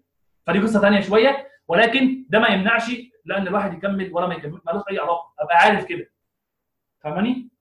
حلو ماشي بس بس نرجع للنقطة النهائية آه. هل هل الصح إن أنا أتكلم وأقول كل حاجة أصلا حتى لو جميل. لو أنا قدرت أعمل ده جميل. ولا لأ يا جماعة خلاص يعني على حسب يعني ما ينفعش مثلا أكون يعني أو مش شرط أكون عارف عرفت ولو لسبب أو اخر والله افرض يعني عرفت سر عن الشخص ده هو أصلا مش بيقوله أو يعني حاجة مش حلوة في حقه أو كده وأروح أقول له أصلا عرفت إن أنت كذا يعني مش مش مش طبعا على فكرة ده ممكن يريحه من أسئلة what if what if what if بس يعني أنا في الآخر برضو أنا مش مسؤول عن أسئلته. فاهمة؟ ما هي دي برضو فكرة الحدود. أنا مش م... أنا بمجرد ما بقول له لأ وبنتفق وبننهي المكالمة أنا مش مسؤول بقى عن مشاعره بعد كده وإن هو هيقعد هيقعد ما يقعد يعيط. أنا أكيد زعلان وكل حاجة بس أنا مش مشكلتي إن هو يعيط. يعني أعمل إيه يعني؟ أتجوزه عشان ما يعيطش؟ طيب. فأنا على حسب. الحاجة دي والله أصلا أنا شايف إن أنت مش متوافقين مش عارف إيه بتاع وكده. الشخص أصلا أنا أنا وجهة نظري الفيصل طبيعة الشخص التاني. بمعنى الشخص التاني لو شخص أصلا دماغه مقفولة أنا مش هقول له حاجة. أنا كمحمود عن نفسي مش هقول له. هقول له كلام عام اللي هو أنا مش مرتاح ومش عارف إيه ومش شايف إن إحنا متوافقين وكده أو هوصل له كلام عن طريق حد وخلاص. ليه؟ لأن مهما اتكلمت هيقرفني. مع احترامي الشديد ليه يعني؟ هو مش مش هو دماغه مقفولة. هيقعد يقول لي يعني مثلا هقعد أقول له لا بس أصل أنت أصل أنت شايف إن أنت عصبي وأنا نمط حياتي مش عارف إيه. هيقعد يقول لي لا أنا مش عصبي وأنا مش عارف. أو الشخص اللي مش حقيقي أو الشخص اللي دماغه مقفولة هيقول كده. عارف هينكر هيبدأ يتجمل ويقعد يقول لك طب ماشي ادينا فرصة ثانية هتدخلي نفسك بقى في قصة انت أصلا مش عايزة فرص ثانية انت خلاص انت نهيت الموضوع. فوانس انك قلت لأ انت حقك ما تقعديش دقيقة كمان في العلاقة. ولكن هو حقه إنك تقولي له إحنا مش هنقدر نكمل. هو طبيعه شخصيته إيه؟ دي انت تقدر تحكمي عليها وتسألي. آه يعني أوكي؟ أقدر أقول له والله أنا أنا كمحمود دي بقى موقفية تماما يعني. أنا شايف البنت دي كذا فأنا أقدر أقول لها والله أنا شايف إن إحنا مش مرتاحين. أنا أنا كذا كذا كذا أنا فكرت أنا عملت. طبيعة شخصيتي غير شخصيتي أنا أصلا مش عايز حد كذا. طبعا لو هي حاجة مباشرة مثلا أنا مش عايز واحد يكون بيسافر خلاص هقول له. لكن لو في حاجات تانية أنت عصبي أنت أنا مش مرتاح لك ايا كان ممكن ما أقولوش أنا مش مرتاح لك. ممكن أقول له بص هو برضه الموضوع فيه قبول وممكن مليون بنت تقبلك وتبقى يعني طايره بيك بس أنا مش هقدر أكمل معاك من غير ما يكون عندي طاقة. ما هو ده أنا هظلمك أصلا وهظلم نفسي. شكرا.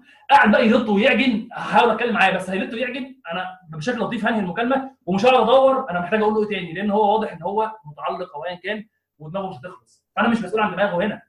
أنا مش مسؤول عن دماغه. وانت هو مش مسؤول عن دماغك.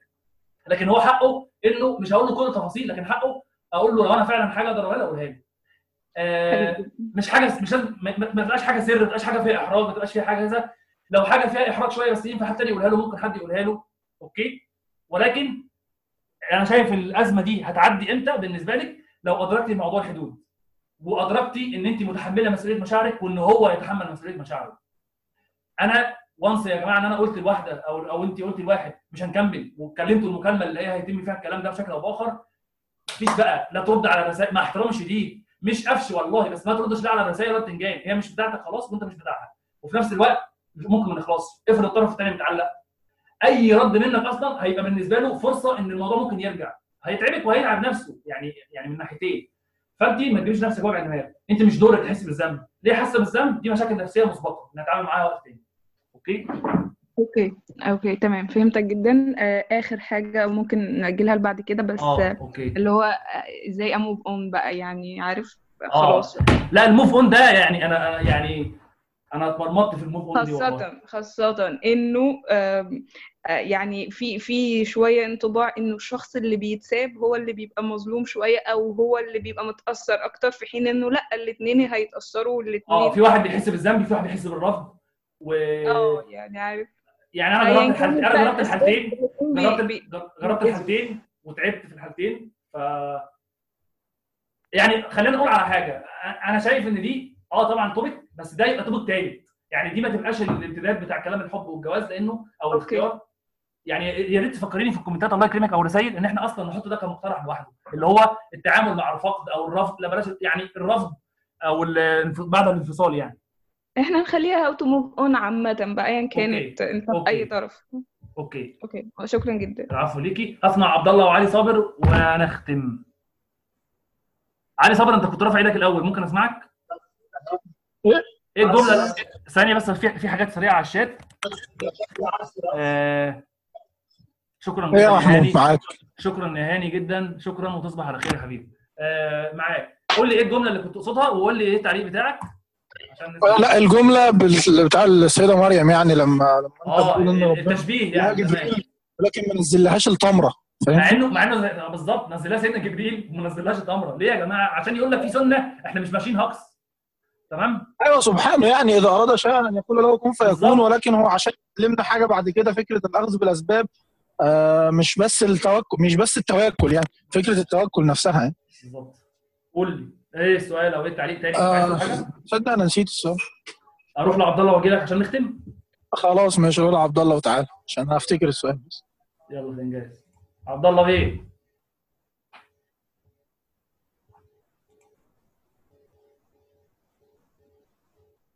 عبد الله يا عبد الله يا حبيبي يا عبد الله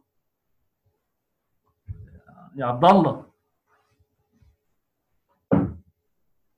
انت يا ابني يا حبيبي. انت رحت فين يا ابني؟ انت مت ولا فين؟ انت نزلت تحت؟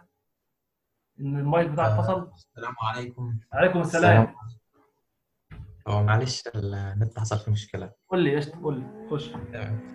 تمام. آم، هو هو يعني هو يعتبر هيبقى حاجة تقريبا لحلقة جديدة تمام؟ أيوه. ممكن ما ت... ممكن تقول لي مش هينفع نجاوبه الحلقة دي تمام؟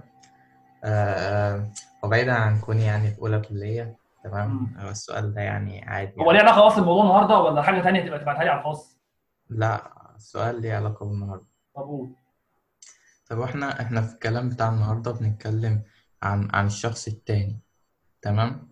لا وعن الأولاني يعني. آه اللي هو يعني الشخص اللي هو غيري أنا يعني. وعنك برضه. آه تمام. طب هو أصلا الواحد أصلا إمتى يعرف أصلا آه إن هو أصلا مؤهل إن هو يقدم على خطوة زي أصلا الجواز؟ تمام. بعيدا عن الجانب المادي يعني ماشي. والصحي وكده يعني الجانب النفسي والأخلاقي وكده. تمام. و... و... وفي وسط الكلام إحنا قلنا لازم علشان علشان تخلي عشان تستحق الحب أو عشان تسأل سؤال أنا أنا أنا مستحق الحب لازم أنت تكون بتحب نفسك. إزاي أصلا أنت بتحب نفسك أصلا؟ إزاي إزاي؟ بتحب إزاي تحب نفسك أصلا؟ ده ده موضوع for another day يعني ده for another week ده موضوع جميل. آه دي نقطة ثانية طبعا. ماشي. أنا كتبتها عندي أنا عمال أكتب هنا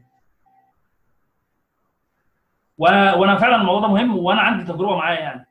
أنا عندي تجربه معاه بس ونفسي أقول دلوقتي كده فاهم عندي عارف انت نفسي أقول لكم حاجة كده بس همسك نفسي وهأجلها. يعني لأن أنا خدت تجربة ما بقولكوش أنا بحب نفسي أو كده بالعكس أنا في حاجات في نفسي سلبية يعني تجاه نفسي خالص بس لا في حاجات أنا عديتها وفي حاجات جربتها عمليا يعني. فلا الموضوع جميل. ماشي.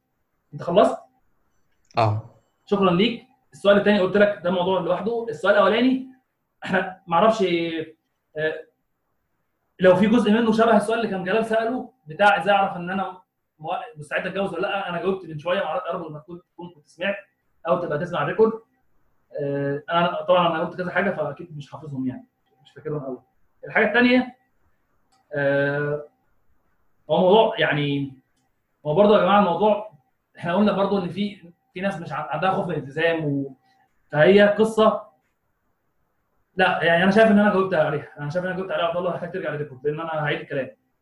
أنت أصلا متردد متردد ولا لأ؟ آه، درجة التردد بتاعتك دي قد إيه؟ آه، هل هل أنت مفكر أصلا في معايير وحاطط حسابات ولا لأ؟ مشاعرك تجاه الموضوع إيه؟ يعني أبسط حاجة خالص لو أنا مشاعري تجاه الموضوع اللي هو لأ أنا مشاعري عالية قوي تجاه إنه أنا خايف يبقى أهدى شوية.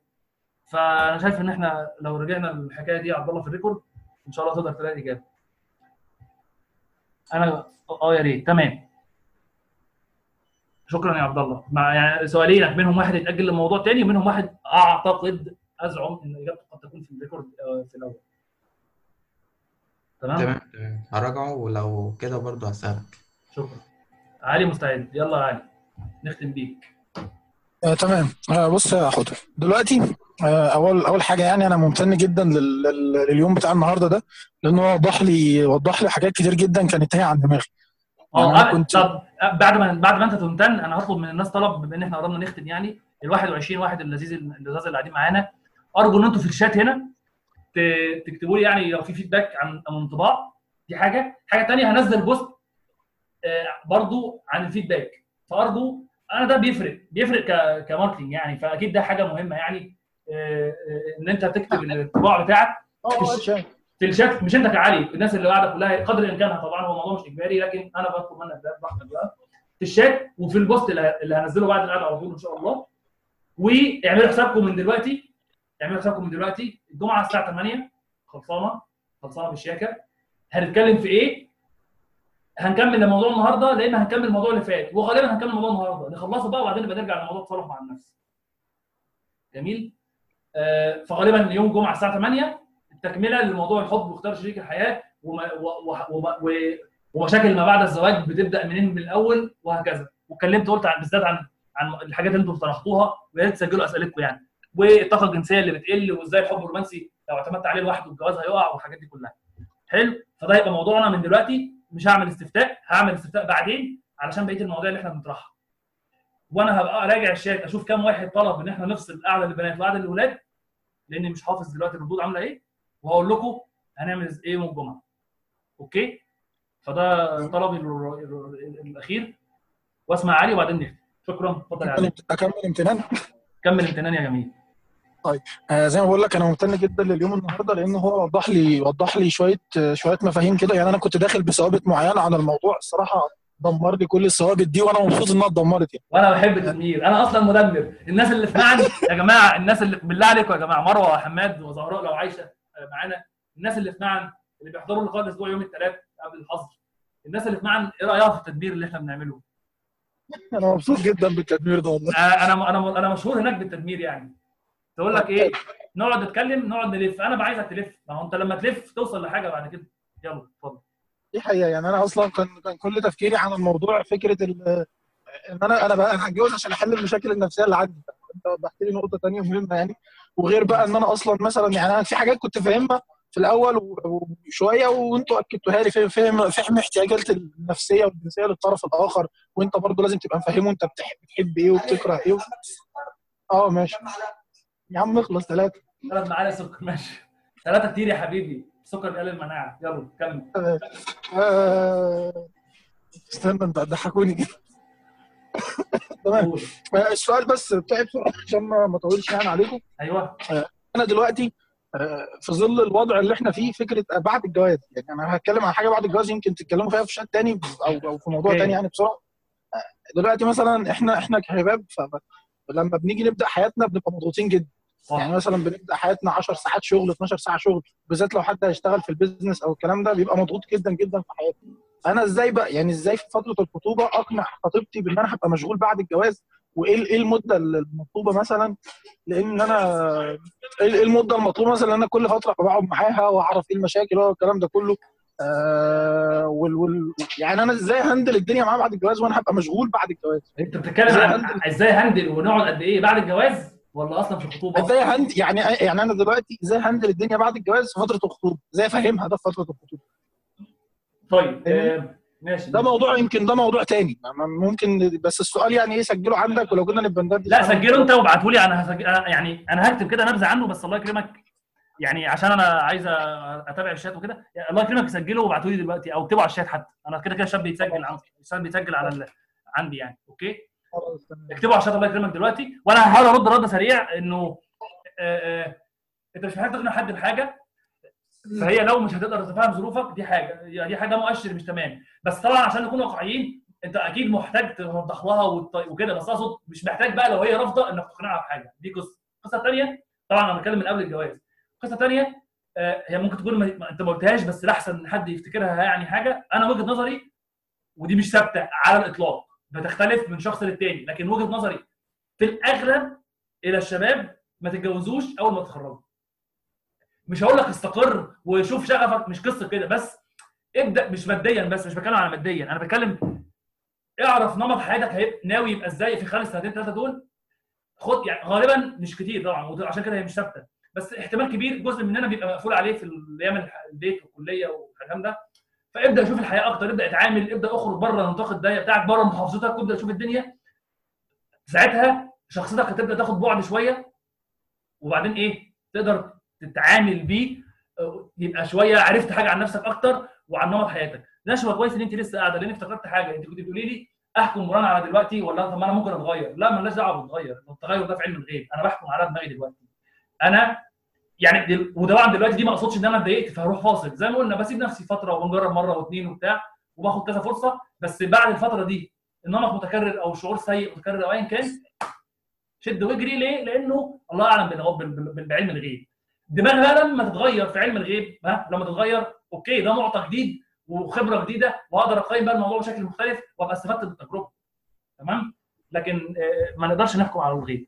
فدي آه، سريعا كده يا علي أما بقى نقعد قد إيه ومش عارف إيه وبعد كده نقنعهم زي ما أنت بتقول ده موضوع محتاج سؤال تاني برضو بسرعة يعني هي في نفس الفكرة لو ترشح لي حاجة يعني الشخصية اللي هي بتبقى مضغوطة في حياتها أو بتبقى بتشتغل كتير وكده إيه إيه المعايير اللي في الشخصية التانية اللي الواحد يختار على أساسها ده؟ يعني لو في آه، فيديوهات معينه بص حاجة. لا هي مش ثابتة يا علي ما فيش ما فيش ما فيش فيديو هيقول لك لو أنت شخص بتعمل مش عارف بتخرج كتير أو اللي هي مشغول كتير اختار واحدة كذا. ليه؟ ممكن تختار واحدة مشغولة برضو كتير عندها آه، مثلا آه، بت- بت- بتكريت مثلا كونتنت أو ايا كان أو شغالة وكده فأنتوا في الوقت الفاضي بتاعكم بس هتنظم طبعا ده بقى قبل الخطوبة بتتفقوا. انت نمط حياتك ونمط حياتها بتتفقوا مع بعضكم وجربتوا ده في الخطوبة والدنيا تمام.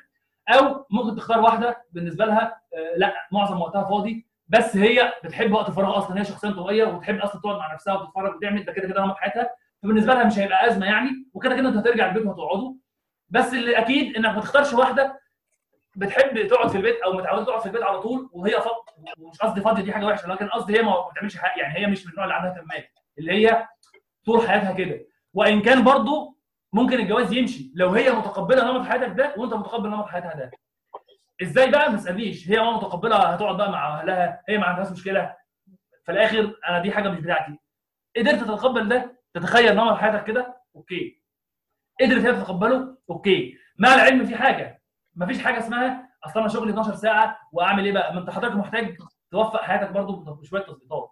وشغل والشخص المدمن الشغل ده ده عنده مشكلة في إحساسه بالرضا عن نفسه وبيحاول يحصل بيه وأنا أعرف ناس كده يعني وهي عارفة إنها كده على فكرة. بتحاول تحصل على قيمتها الذاتية من شغلها لأنها مش بتلاقي قيمتها في البيت ومش عارف إيه ومش عارف إيه.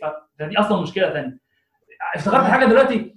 في group اسمه Traveler Experience أو أو Traveler Secrets Club مش متأكد. بينزل عليه هاشتاج اسمه إيه؟ صورتك في الصالة.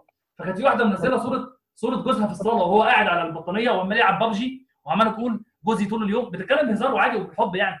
آه، جوزي طول اليوم عمال يلعب ببجي ومش عارف إيه ويا فلانة هاتي مش عارف شاي هاتي كذا مش عارف إيه. الله عليك يا جوزي هي بتقول كده هزار مش مش متضايقة يعني. أنا عايز أقول لها طبعا لو الله أعلم الصورة إيه نظامها بس والله نفرض إن في نمط حياة كده فعلا الشخص اللي هو لما بيقعد في البيت يبقى قاعد مع نفسه دي مشكلة كبيرة. ده مشكلة كبيرة بتنم عن اختيار وعدم توافق وعدم بتنجان أصلا لأنه الجواز أنت زي ما قلت لك أنت حياتك ماشية في نمط المفروض في شخص بيخش حياتك بتبقى آه شغلك وكل حاجة ولكن بيبدأ في حقوق بتبقى تزيد عليك أو واجبات بتزيد عليك وحقوق بتبقى ليك فاهم قصدي؟ لكن أنت لما تتجوز وتبقى قاعد شايف إن أنا ما هو أصل أنا شغلي كده أو أصل أنا بحب ألعب ببجي أو أنا مش عارف إيه okay العب ببجي بس هتقعد تلعب ببجي وتسيبني مش مش زعل وقمص وقفش على فكرة. أنا بكلمك من ناحية أصلا نفسية ودينيه وكل حاجة.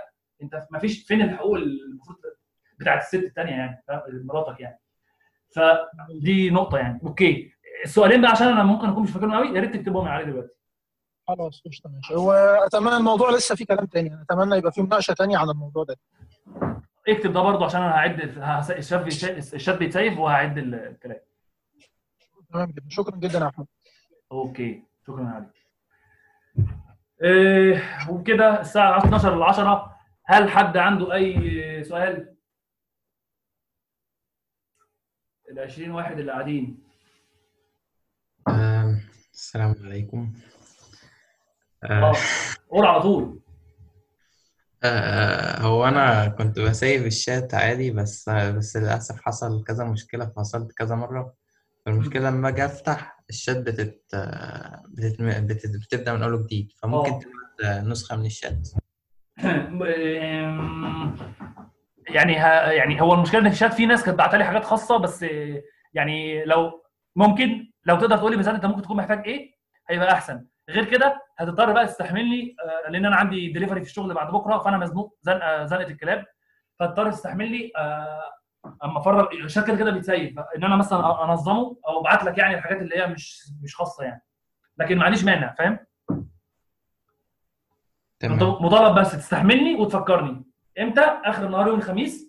الحاجة الثانية ممكن أصلا تقولي لو أنت عايز حاجة معينه كانت اتكتبت فاكر هي كانت إيه عبارة عن إيه وبعدها شكرا يا كريم. شكرا يا كريم. تمام يا عبد الله.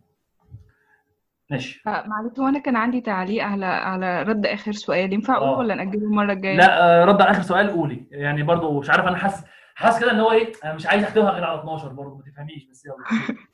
طيب أوكي. أنا بس كان عندي تعليق بسيط عايزة أقول له إنه يعني طبيعة شغل الولاد حاليا معروف إنه مضغوط ودي ظروف الحياة دلوقتي بس في نفس الوقت ما, ما, يروحش معاها في أول قعدة يروح لا دي ظروف شغلي وكذا كذا كذا كذا. ما, تقفلهاش يعني عارف لو أنا هفهم لو أنا مكانها هفهم إنك يعني ما فيش مسؤولية تجاه إنك هتديني وقت من ده أصلا يعني بس آه، يعني هو يوضح ده بس ما يقولش إن هو ده هيستمر. لا أنا هحاول أظبط. فهي تحس إن انها هتبقى جزء من حياتك مش مش تكملة عارف؟ آه أعرفش هتفيده ولا إيه بس قلت رايي كبنت في الموضوع يعني. آه شكرا جدا. هو آه هو يعني مش هبقى هوضح لها الحقيقة بس يعني في فرق برضه ما أنا ممكن أقول لها إن أنا شغلي بياخد وقت كبير وممكن أقول لها على فكرة. أنا مش فاضي خالص وأنا شغلي كذا وكذا فاهماني؟ فبت- الطريقة بتفرق. آه بالظبط. ده اللي أقصده. تمام جدا. عندي لما تقابلني مشكلة الأمر فرق السن انه يكون أكبر من ثلاث سنوات لا قبل الشخص. في حد اسمه فيوتشر كان باعت سؤال فوق أنا السؤال للأسف مش فاهمه. أنا أنا ما خدتش بالي منه طبعا لأن إحنا يعني لو أنت أو انت يعني اول مرة تبقى موجود أنا مش مش الطبيعي إن أنا بقرأ الأسئلة اللي في الشات لأن إحنا النقاش ده المفروض بالصوت. ورغم كده أنا قريت السؤال بس أنا مش قادر أجمعه كويس. فحاجه من حاجتين. لأن الموضوع يبدو إن هو عشان حتى تاخد حقك فيه إن إحنا ناجله المرة الجاية وإن أنت تبقى مستعد أو تبقى مستعدة إنك يفضل تتكلمي فيه بالصوت. أرجو إنك تكون أو تكوني سامعاني تحت يا فيوتشر الحاجة الثانية كان في حد بعت لي سألني؟ آه. أنا لدي سؤال عادة ما تقابلني مشكلة بأمر فرق السن يعني عندما يكون أكبر من تسع سنوات لا أقابل الشخص ليس رفضا. آه. تمام. أنا ما أعرفش أنت ولد ولا بنت أنا فهمت السؤال دلوقتي. ما أعرفش أنت ولد ولا بنت بس هي أو هو بيقول لما بيبقى الشخص اللي هو غالبا ممكن تكون بنت والله ما أعرفش. لما الشخص اللي بيتقدم لها بيبقى فرق السن أكبر من تسع سنين بترفض أصلا تقابله. مش خوف ولكن لأنها ابتداء كده شايفة إن مش هيبقى في نقط مشتركة أو فكر مشترك فبتلغي الأمر أصلا من أوله. أنا مش شيخ وأنا مش خبير يعني بس أنا مقتنع إن أنا مش شايف إن ده شيء صحي. ما بقولكيش أو ما بقولكش يعني اتجوز أو اتجوز. فتاة تمام. ما بقولكيش ارتبطي بيه لكن أنا مخ... أنا أنا وجهة نظري في ضوء اتساع أفقي نوعا ما حاليا شايف إنه عادي جدا وممكن يبقى أكبر منك ب 10 سنين وفي بينكم حاجات مشتركة عادي جدا جدا جدا جدا جدا. وممكن لأ يعني أنا ما بقولش إن هي قاعدة. لكن لو هي دي النقطة اللي بتمنع القعدة أصلا أنا مش شايف كده. دي وجهة نظري وتقدري طبعا تدوري. وعلى فكرة ده قصص بقى من التاريخ وقصص من الدين وقصص حالية وقديمة. فيعني خد خدي كلامي ودوري عليه. أنا مش بقول لك سلمي. يا جماعة اوعى حد يفتكر إن أنا بقول لك خد كلامي وسلم بيه. أنا أنا في الآخر يعني أنا عندي عقل يصيب ويخطئ ولكن أنا بجمع من حاجات كتير غير التجارب. فتقدر برضو تشوف وتدور يعني وتتناقش معايا بعد كده.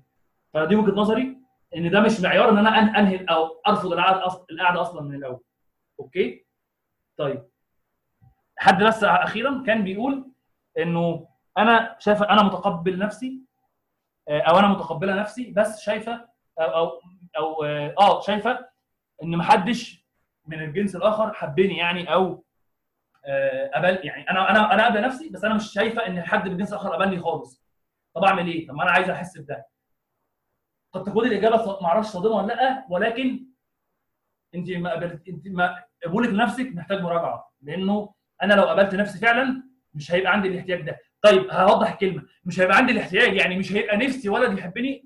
أنا بقى أنا أنا كمحمود أكيد نفسي بنت تحبني وأنت كبنت أكيد نفسك ولد يحبك. لكن مش هيبقى ده أزمة معطلاكي في حياتك أو معطلالك موضوع الجواز وعامله لك هصهص وعامله لك إحباط وحاسة إنه طول لحد ما ده يحصل أنا هرتاح أو أنا مش هبقى مرتاحة.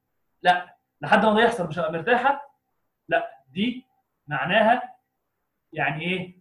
إنه أنا فعلا محتاج أراجع أصلا أنا قبول النفس إزاي. أوكي؟ ف وعلى فكرة اللي أنا بقوله ده سيبك مني خالص. ممكن بس في فيديو بالإنجليزي وممكن هو مترجم يعني هتلاقي في ترجمة مكتوبة بالإنجليزي مش بالعربي. أقدر أبعته لك آه ويعني هيفند الفكرة دي معاكي بشكل أنت مش متخيلاه. سواء بقى من الطرف الآخر أو عموما. إزاي فكرة إنه بالدليل كده بالمنطق يعني بالعقل بالتفكير؟ إنه لو أنا حاسس إن أنا محتاج حد يحبني أو أحس بالحب من حد ده دليل على إن أنا مش قادر أحس بالحب من نفسي. بل أدهى من كده الأدهى من كده ويا رب ما حدش دماغه تهرب مني في الجملة اللي أنا هقولها دي. إحنا أصلا مش محتاجين نحس بالحب من حد. إحنا محتاجين نحب الناس. ولما نحبهم هنقدر نستقبل منهم الحب. غريبة صح؟ ماشي. يعني غريبة شوية؟ أنا أصلا هي بتتقال كده أنا نفسي سمعتها تهت يعني. بس هي في فيديو في فيديو اسمه I need do I really need to to, to love someone أو do I really need love لواحد اسمه نوح. نوح الكريف. هكتب اكتب اسمه دلوقتي. نوح الكريف. كفاية كلام يا عم محمود. ماشي يا علي أنا خلصت أهو. الفيديو ده ممكن نتكلم فيه المرة الجاية بس إحساس الاصل إحساس الحب أصلا بيبدأ منين؟ بيبدأ من عندنا. أوكي؟ okay. إيه، Future كانت بتقول تسع سنوات ده حد أدنى. تسع سنوات بقى خمس سنين 10 سنين 12 15 أكتر. آه ده ممكن ما يخليش الموضوع يتم لكن ده مش معيار مبدئي إن أرفض الموضوع خالص. طب أنا نفسي رافضة فكره السن الكبير وخلاص عموما مش عايزاها مش مرتاحة لها براحتك دي قصه ثانية حقك يعني. okay؟ okay. ماشي. فدي ده تعليقي وأنا حبيت أجاوب على ملأ عشان الناس كلها واخدة بالها. بشكركم هي الساعة برضه تقريبا وصلت 12 ساعه 12 دقيقه عايز أقول إيه؟ طيب ماشي. سبحانك اللهم وبحمدك أشهد أن لا إله إلا أنت أستغفرك وأتوب إليك.